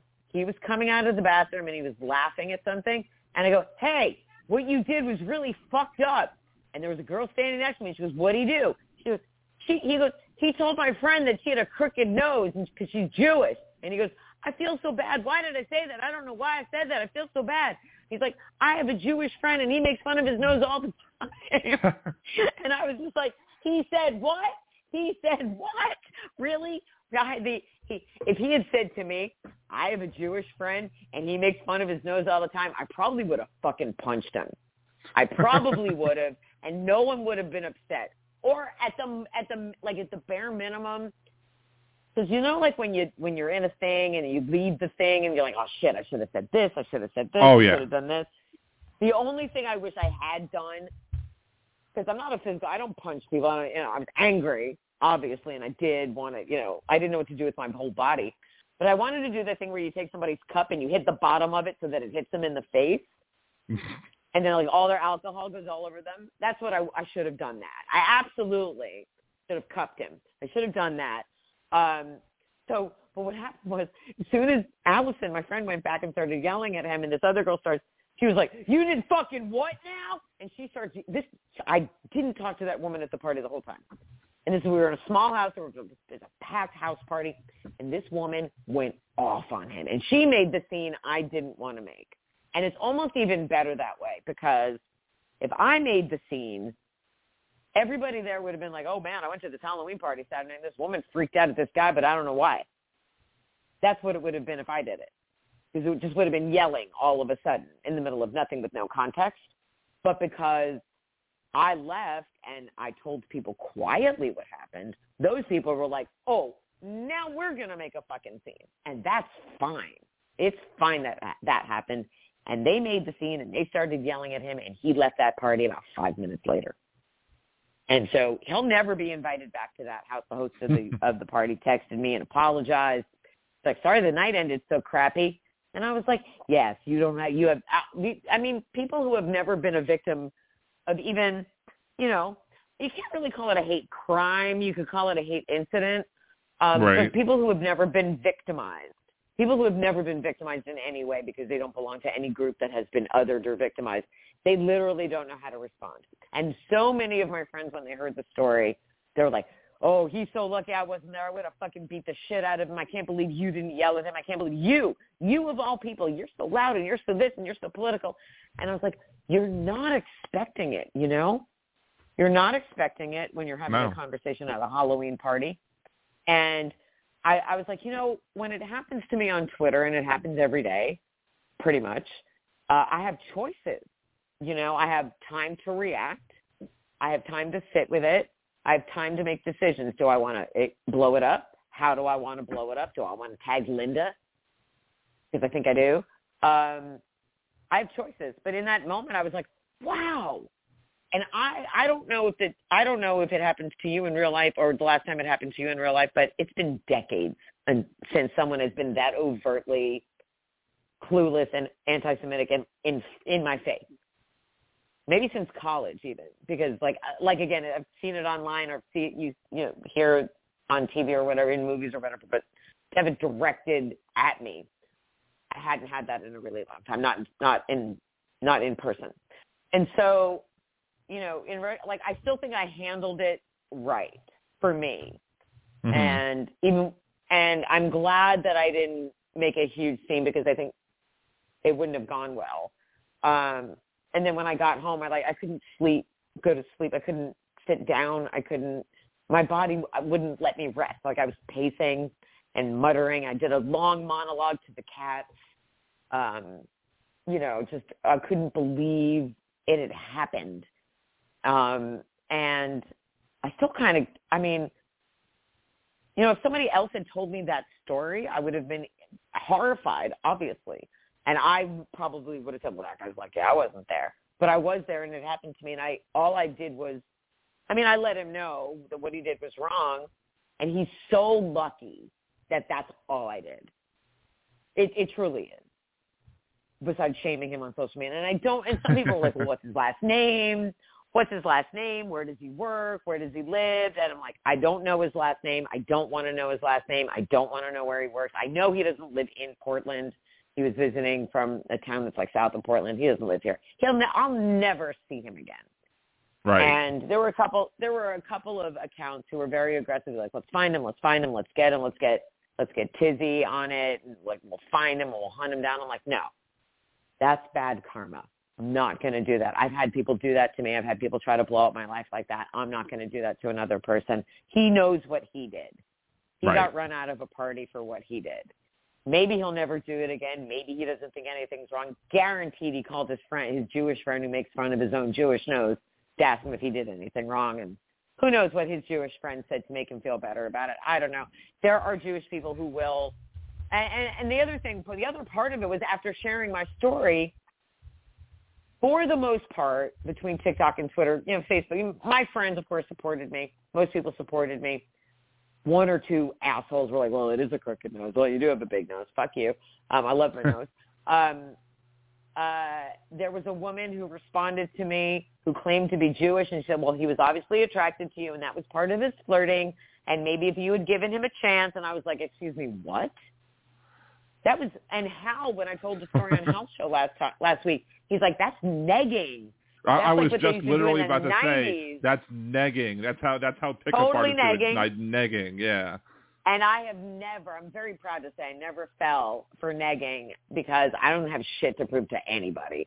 And I was not Right. going to prove it to this guy. I, I don't, I'm not going to fall for that. And that this woman, she was like digging in. She was like, well, it was your choice to leave. And I'm like, yeah, you know, I don't really find anti-Semitism a turn on. That's just me though. I mean, Right. what is wrong with you that you think that insulting a woman is part of the flirtation dance? Because Yeah. it's ooh, not. like ooh, like I'm, Uh, I'm gonna be at a party and see a person in a, in a sexy clan outfit and be like, ooh, let me go hit on her. No, like I mean, he might as well have been, or wearing a Nazi uniform, except he was wearing this bodysuit. Which friends, by the way, revealed that he was hung like a newborn because it, there was no, I mean, there was no hiding anything in this thing. So if he was significantly packing, it would have been obvious, and he was very smooth front. It was like. what if he was a grower and not a shower? it doesn't really matter. It, do, it you know, it was very Ken doll presenting. It makes me feel better to believe that growing for him would have been like, "Hey, Steve, there's a raisinette in your pants."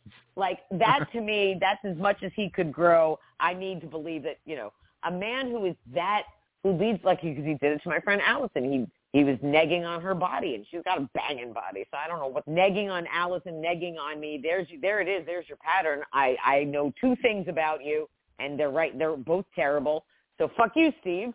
Um, and so so the overwhelming support that I received was amazing. Like Holland Taylor, the amazing actress, responded. She's like, "Well, you're beautiful and you're so eloquent, and I can't believe that happened to you." And I was like, "Oh my god, I love you." Um, so maybe he felt like he was Kenough, like you know that meme with the Barbie movie. he was movie. not Kenough. He was not. So uh, he's not even an Alan. Not even. He's a Steve, and fuck Steve. So, but I mean the re- and the I even hesitated to share the story, considering what social media, particularly Twitter, has become.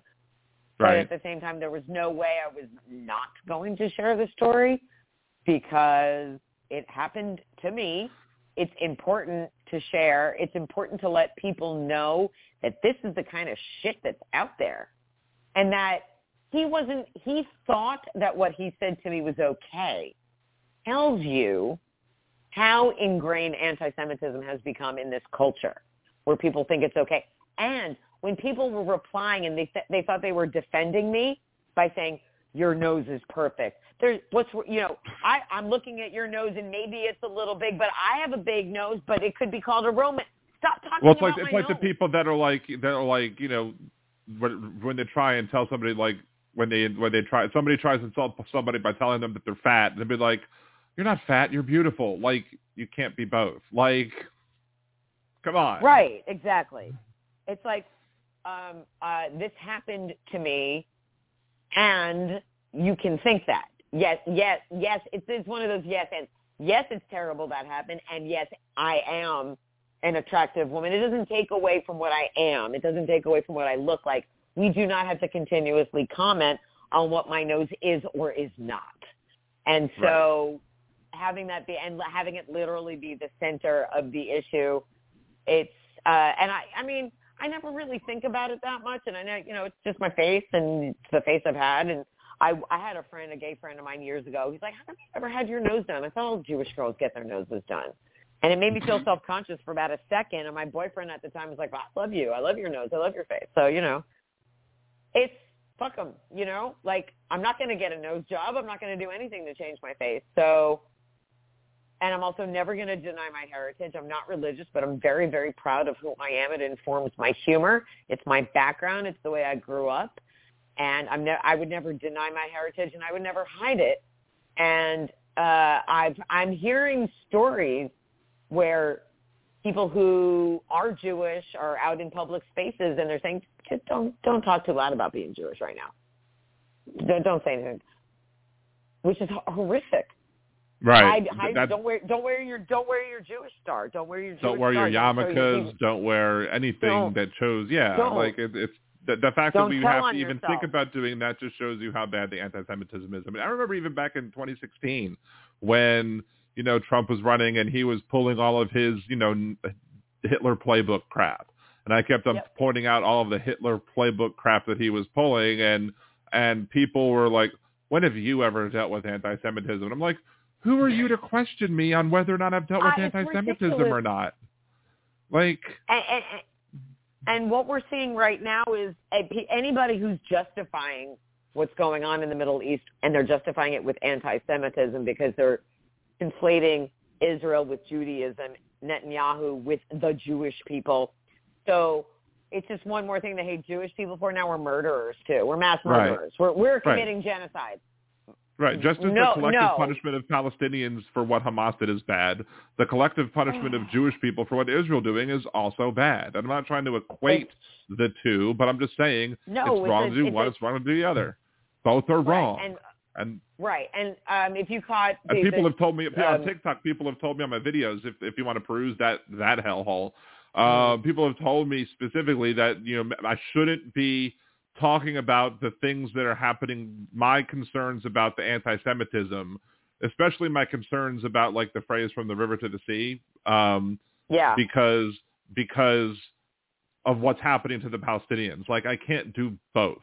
Like I can't Right. sit here and have videos where I publicly condemn Israel for wanton and indiscriminate bombing and condemn them for turning off the power and the water and the food and and for previous Right. to 10-7 razing houses of, of Palestinians in the West Bank so that settlers can go move in. I can't have those videos while also saying that these words that are that you're saying are were were were tainted by Hamas, who has used them to not just justify the elimination of the state of Israel, but to wipe out every Jew, period, not just in the area. Right. And so Right.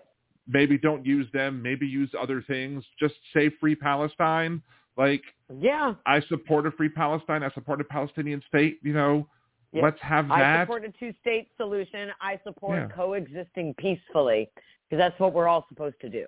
We're not supposed to and, and that's the, dominate and that's the each thing. other. Like Zionism, like in my, I remember when Zionism used to mean from Lebanon to the Red Sea, and then from like Jordan and Syria over to the Mediterranean and um and and the Sinai.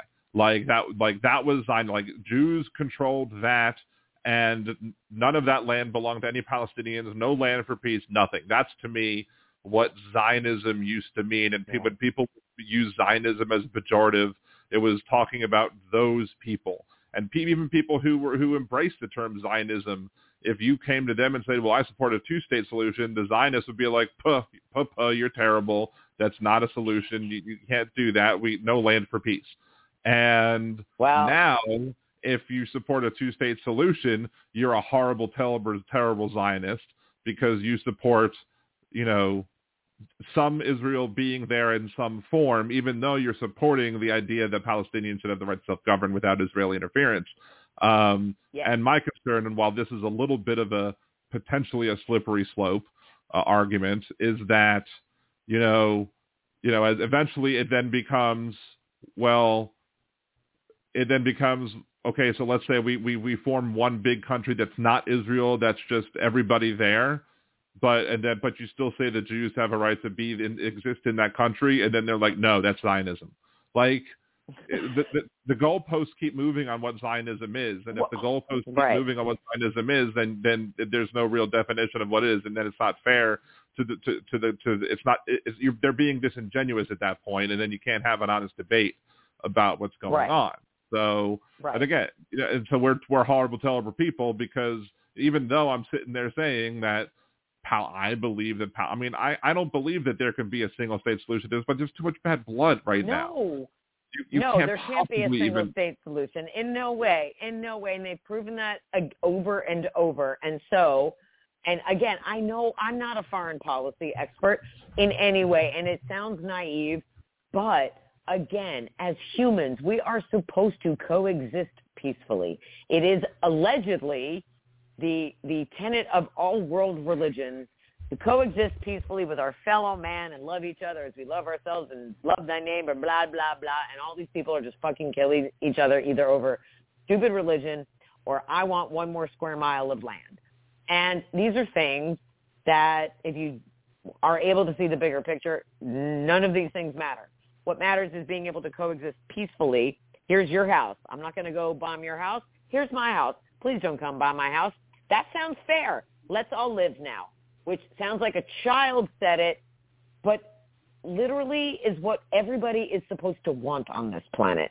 We're all supposed to want to be able to wake up in the morning, live our lives, and live through the whole day and not be dead at the end of the day so that we can get up the next day and keep living our lives. right. Right? As humans, supposedly, like, we just want to live and keep going and live life and be able to look back on our lives like, look at my family and I had these great grandchildren and we went and one night, one time we went to Vail and had a great trip and what a great life we had. What great memories. I lived a great life. I'm 86. I can die now. That's, that's nice. Instead of, I spent my, my 14 years on this planet being indoctrinated into a death cult and I beheaded babies and then I sacri- sacrificed myself for my, my version of God. What? Hmm. like that's not that's not what we should be raising other humans to be doing. So why are we doing that? And Why?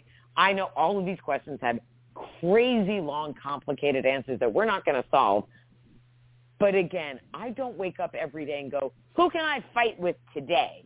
I don't do that. I'm a reactionary person. I, I look around and I go, why is it like that? Why? Why is that?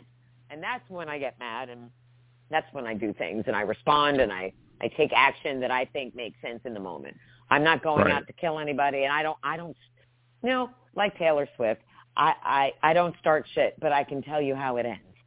So it's just, you know, when when and thank when you to Taylor Swift bad, for getting all the Swifties to vote because that could have been one of the reasons oh why the God, things love, went well. I, I love Taylor Swift so much. I am a Swiftie over 50. I don't know if you saw this, but Nikki Haley has decided to appropriate some of Taylor's branding, and the Swifties aren't happy about this. Nikki Haley is using the new 1989 cover, but for Oh, it says geez. 2024, and she replaced the seagulls with eagles, and one of them looks like it's like dive bombing her butt. It's it's not good Photoshop. And then the other one is like the eras poster, and Nikki Haley's like, yeah, I have different eras too. Yeah, like your latest era where you're fine with having a national abortion ban. So I like I made a TikTok about that, and there's like 18,000 views on that one because you tell the Swifties that somebody is is stepping on something of Taylor's, and that will not stand. So, but I love Taylor Swift for having such a great influence on on everybody. She's just like go go vote, go make go get your voice heard. Don't let don't let people hurt people. Don't do. I love her so much. Like I want to hang out with Taylor Swift. I want Taylor Swift to read my book, and then I want her to write an original song to the eventual streaming series adaptation, and I want her to direct an episode. That's what I'm manifesting now we can wrap great. on. We can end. We can end on the happy on the happy uh, stuff Yes. about my book because there's happy Sure. things. To, I mean, I, I, I How, how I- are the how are the it's not- views going? How are the sales going? How is everything going with the book? Which which is again linked to um, on the top of the. Uh, Thank you, thank I'll, you, I'll thank link it in the chat. Um, it's called the, Amazon, sound of settling. The sound and of settling. The sound of settling, which is a Death Cab for Cutie song, if you don't know that. Um, and it's a rock and roll love story, and it's the ultimate fan fiction because the way the couple meets in the book is the way that I met Dave Grohl in real life when he knew my name before we ever met at a secret Foo Fighter show in 2001 before there was ever social media. And I couldn't go out with him after the show because I was married with a two-year-old. But in the book, the woman who wins a contest to go see her favorite band and ends up going getting called out by the lead singer, she doesn't have a child. She just has a shitty husband. So she uh she decides she's going to use this contest as a way to leave her bad marriage and go on and have her own life. But then this rock star's like, "Hey," and she's like, "Yes." And but then she finds out that maybe it's not all it's cracked up to be. So it's the best thing I've ever written, and I'm super in love with it. And everybody, I mean, the responses are amazing. They're amazing. They floor me. They make me. Sometimes I get these tweets and they make me cry. And the reviews are incredible. And as of today, I've sold 306 copies. Very nice. It's been, I, I thank you. I published it. I think it's been out for two months, and I've sold 305 copies. And as of today, on Amazon Kindle, over 10,000 pages have been read. Very cool. Over 10,000. That seems like a lot of pages to me. 10,000 seems like a lot, right? Yes. And, and how how many pages are is the book? How many pages long is the book? 375. So, So- I, that's that, that's a lot of pages. And so now I want a Hollywood producer to buy it, and so I don't ever have to worry about money ever again. Right. That would be super. So, but it's for me, it's honestly just the things that people are saying. This a guy tweeted me like my main characters are named Grady and Lila, and a man a guy tweeted me last night and said I have a crush on Lila, which I was like that's amazing. I created a character, a literary character, and someone has a crush on on her, which is great. And I mean, she's loosely based on me, but it's not me. And then another person who finished the book tweeted me the other day, and she's like, "I miss Grady and Lila. I miss them," and it's, it's just so nice. And what a great compliment! People say they can't put it down, which is another Right. great thing. Some, which I mean, it's incredible. And they all say they all want to see the streaming series, and five stars. So, what I need is like I need because again, we're stuck in that weird TikTok land of like 300 views maybe. I need it to go viral, viral. I need a big, big account to hit it hard. I need Stephen King. Stephen King tweeted about a book tonight that's not my book. Somebody else's book. It's a horror book. That makes sense for Stephen King to tweet about it. Stephen King follows me back on Twitter. We haven't had any interaction since he followed me back, and it's been a few months now. So I'm waiting. I'm just waiting for a big account to be like, buy this book. Um, my mom texted me because I like one of these. I was like, "Hey, mom, I sold this many." Just don't any of your famous friends help you? And I'm like, "Well, you know, it doesn't work like, you know, like Peyton Oswalt. Why doesn't Peyton Peyton, Oswalt. Oswalt help?" you? I love that's such a mom thing to say. Right. Peyton Oswalt. But what I did do, because I do know Patton and I've known Patton Oswalt for a while, I, I screenshot the tweet, the text, I tweeted it and I tagged him and then he, he liked it. And so I emailed him. I was like, hey, Patton, my mom says you should write, read my book. And he goes, can you write that? He goes, he goes, sure thing. And so I sent it to him. So Patton Oswalt has it right now. I don't know if he's read it. I don't know if he's doing anything. It's fine. He has it. Nice. Is what matters. So I don't know. I don't know. Ellen Barkin says she wants to be in the streaming series, and so does Lisa Ann Walter. That'd be nice. Um, you know, so if any Hollywood producers are out there, let's go. Let's start that Hollywood bidding war. It's. I'm just. I, and honestly, if look, if if the rumors and the stereotypes were true, you would have no problem getting Hollywood producers to put your book to that's, a movie, that's right? right. If, so if we've I just controlled the disproved media, the rumors and stereotypes, you know, I mean, from being true. no offense, no, no offense, Dan, but if I controlled the media, I'd be a little too busy to be sitting here and talking to you for an hour and a half. You know what I'm saying? I, so, I, I, no offense taken. If, if No, I, I look, if, if, if, if I controlled the media, I wouldn't be sitting here. I wouldn't be. I mean, I'd still have you on my show. Clearly, I'd have you on my show, but I, I. You'd wouldn't. be on TV. I, I, I would. I, I would. I would be doing the show five days a week, three hours a day, you get and Jimmy have. Fallon's job if you Yeah. if you ran the media, or Exactly. I would. Uh, one of us, one of us would have Jimmy Fallon's job. The other one of us would have Stephen Colbert's job. Yes, exactly. If that was if it was true, it's not true. So instead, both of us are like, please send two dollars to my Venmo. Please buy me, you know. But there's Exactly. a reason I'm always like, there's a reason where I am constantly hustling on this book because I get my first royalties payout at the end of November. So if I make enough in the royalties and I'm on I'm on track, it's already November 8th. If I sell another 50 books this month, my royalties alone will pay my rent. nice. Which is incredible. Right. Isn't that incredible? And I won't have to borrow money from a family member to pay my rent. I'm 54. So to be able to live off of my writing is always the goal. You know, to get another job in politics writing. I still haven't gotten a job. So a job writing in politics or for anything would be great. But seriously, getting the book to blow up. It's been a long time since there's been like a big literary blow up, big, you know, a big literary Mm. couple that people have fallen in love with. I'm due. Let's go. People, lo- How I many? mean, how many words is the book? I mean, say how many? How many words? I, you know? uh, like 177,000. I don't know. Oh wow. I, whatever, whatever would translate to 375 pages.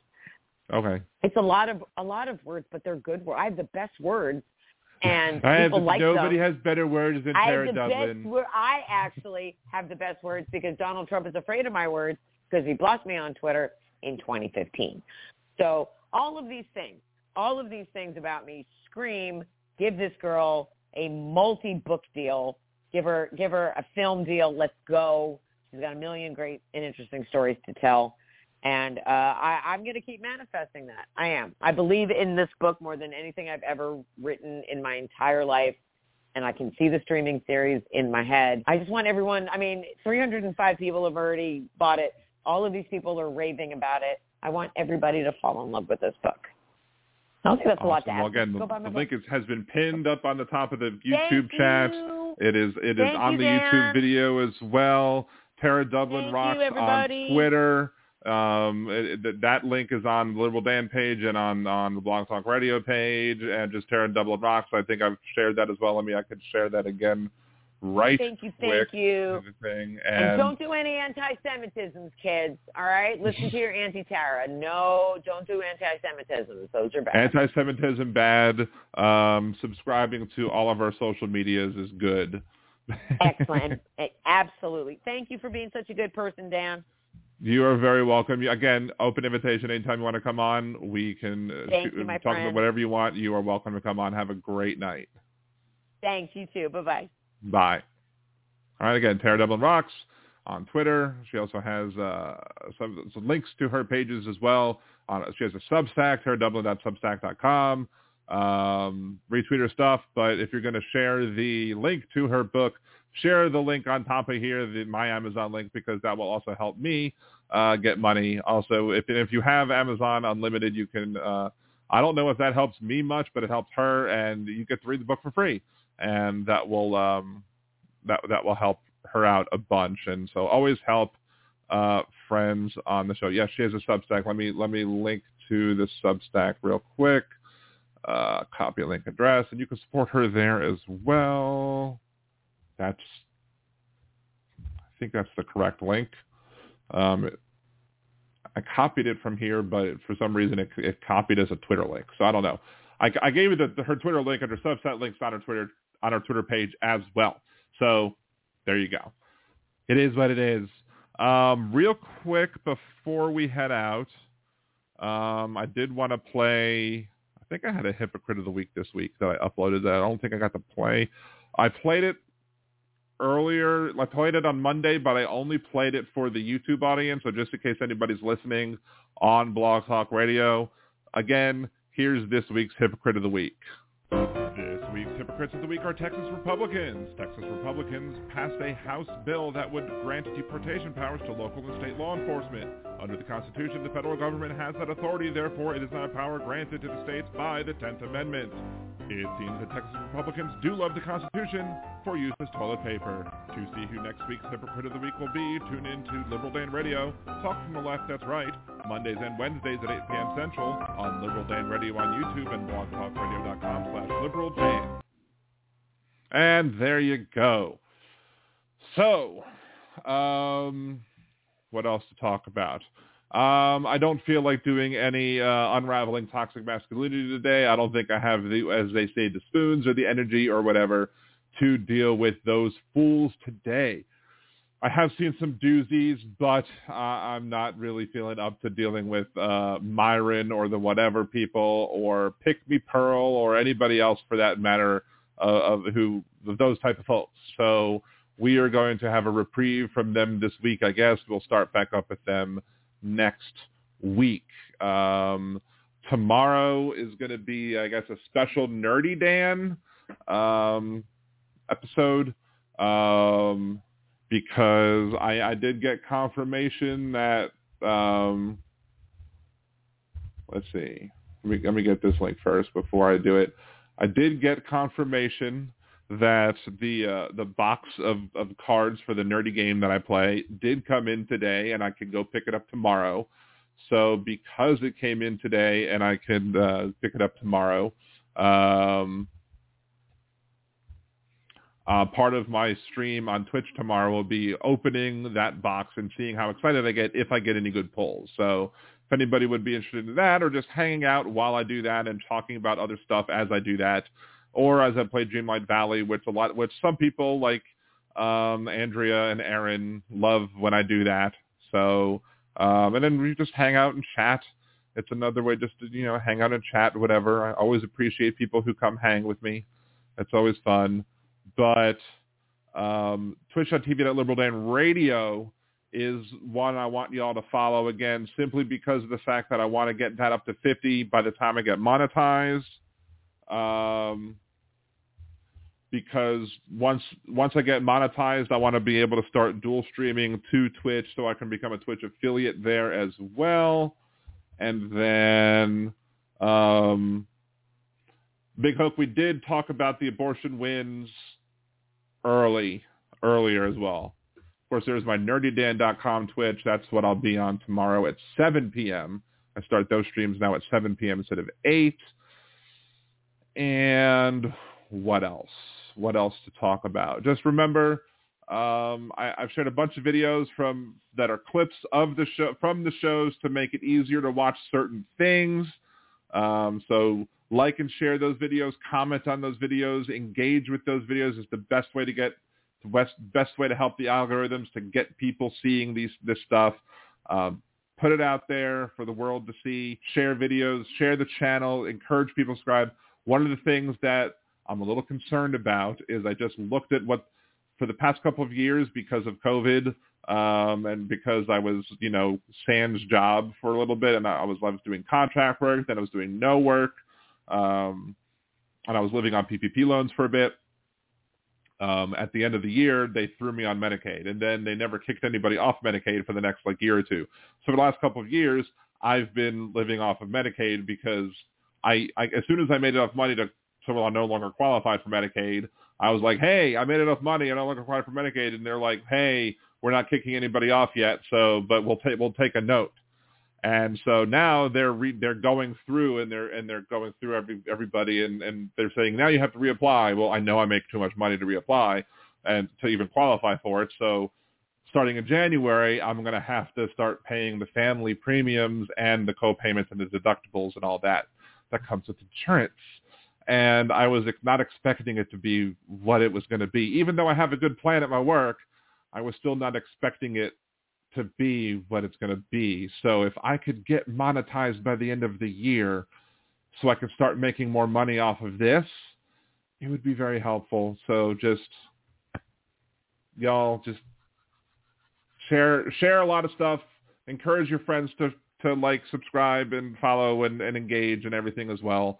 Um, I think I think if if if trends are going and people are if, we expand the last three months to to 12 months of viewers if we could just get that to be um, if we could just get that with enough viewers we'll be at where we need to be for um, for monetization purposes so Anywho, yes, whole insurance, healthcare insurance is such a scam. Absolutely, I agree with you, but unfortunately, it's a if if we don't have it, it's even worse because then you have to go to the hospital and you get brutalized by the medical industry and then you have to declare bankruptcy and all that other fun stuff. Anyway, so um, I, I definitely have to reboot my computer now simply because of the fact that my mouse is just being ridiculously stupid and I think the only way to solve the mouse problem is to reboot the computer.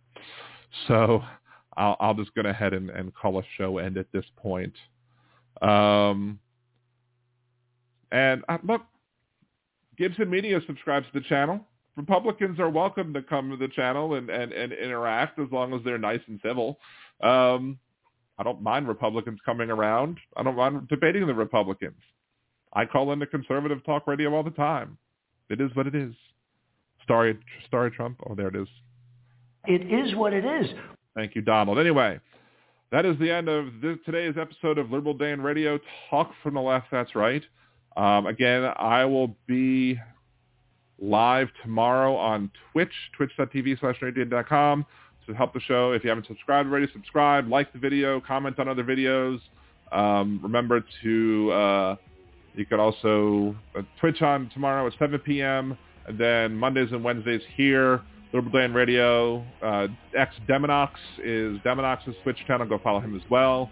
Uh, go follow my Liberal Dan Radio Twitch channel so we can get up that up to 50.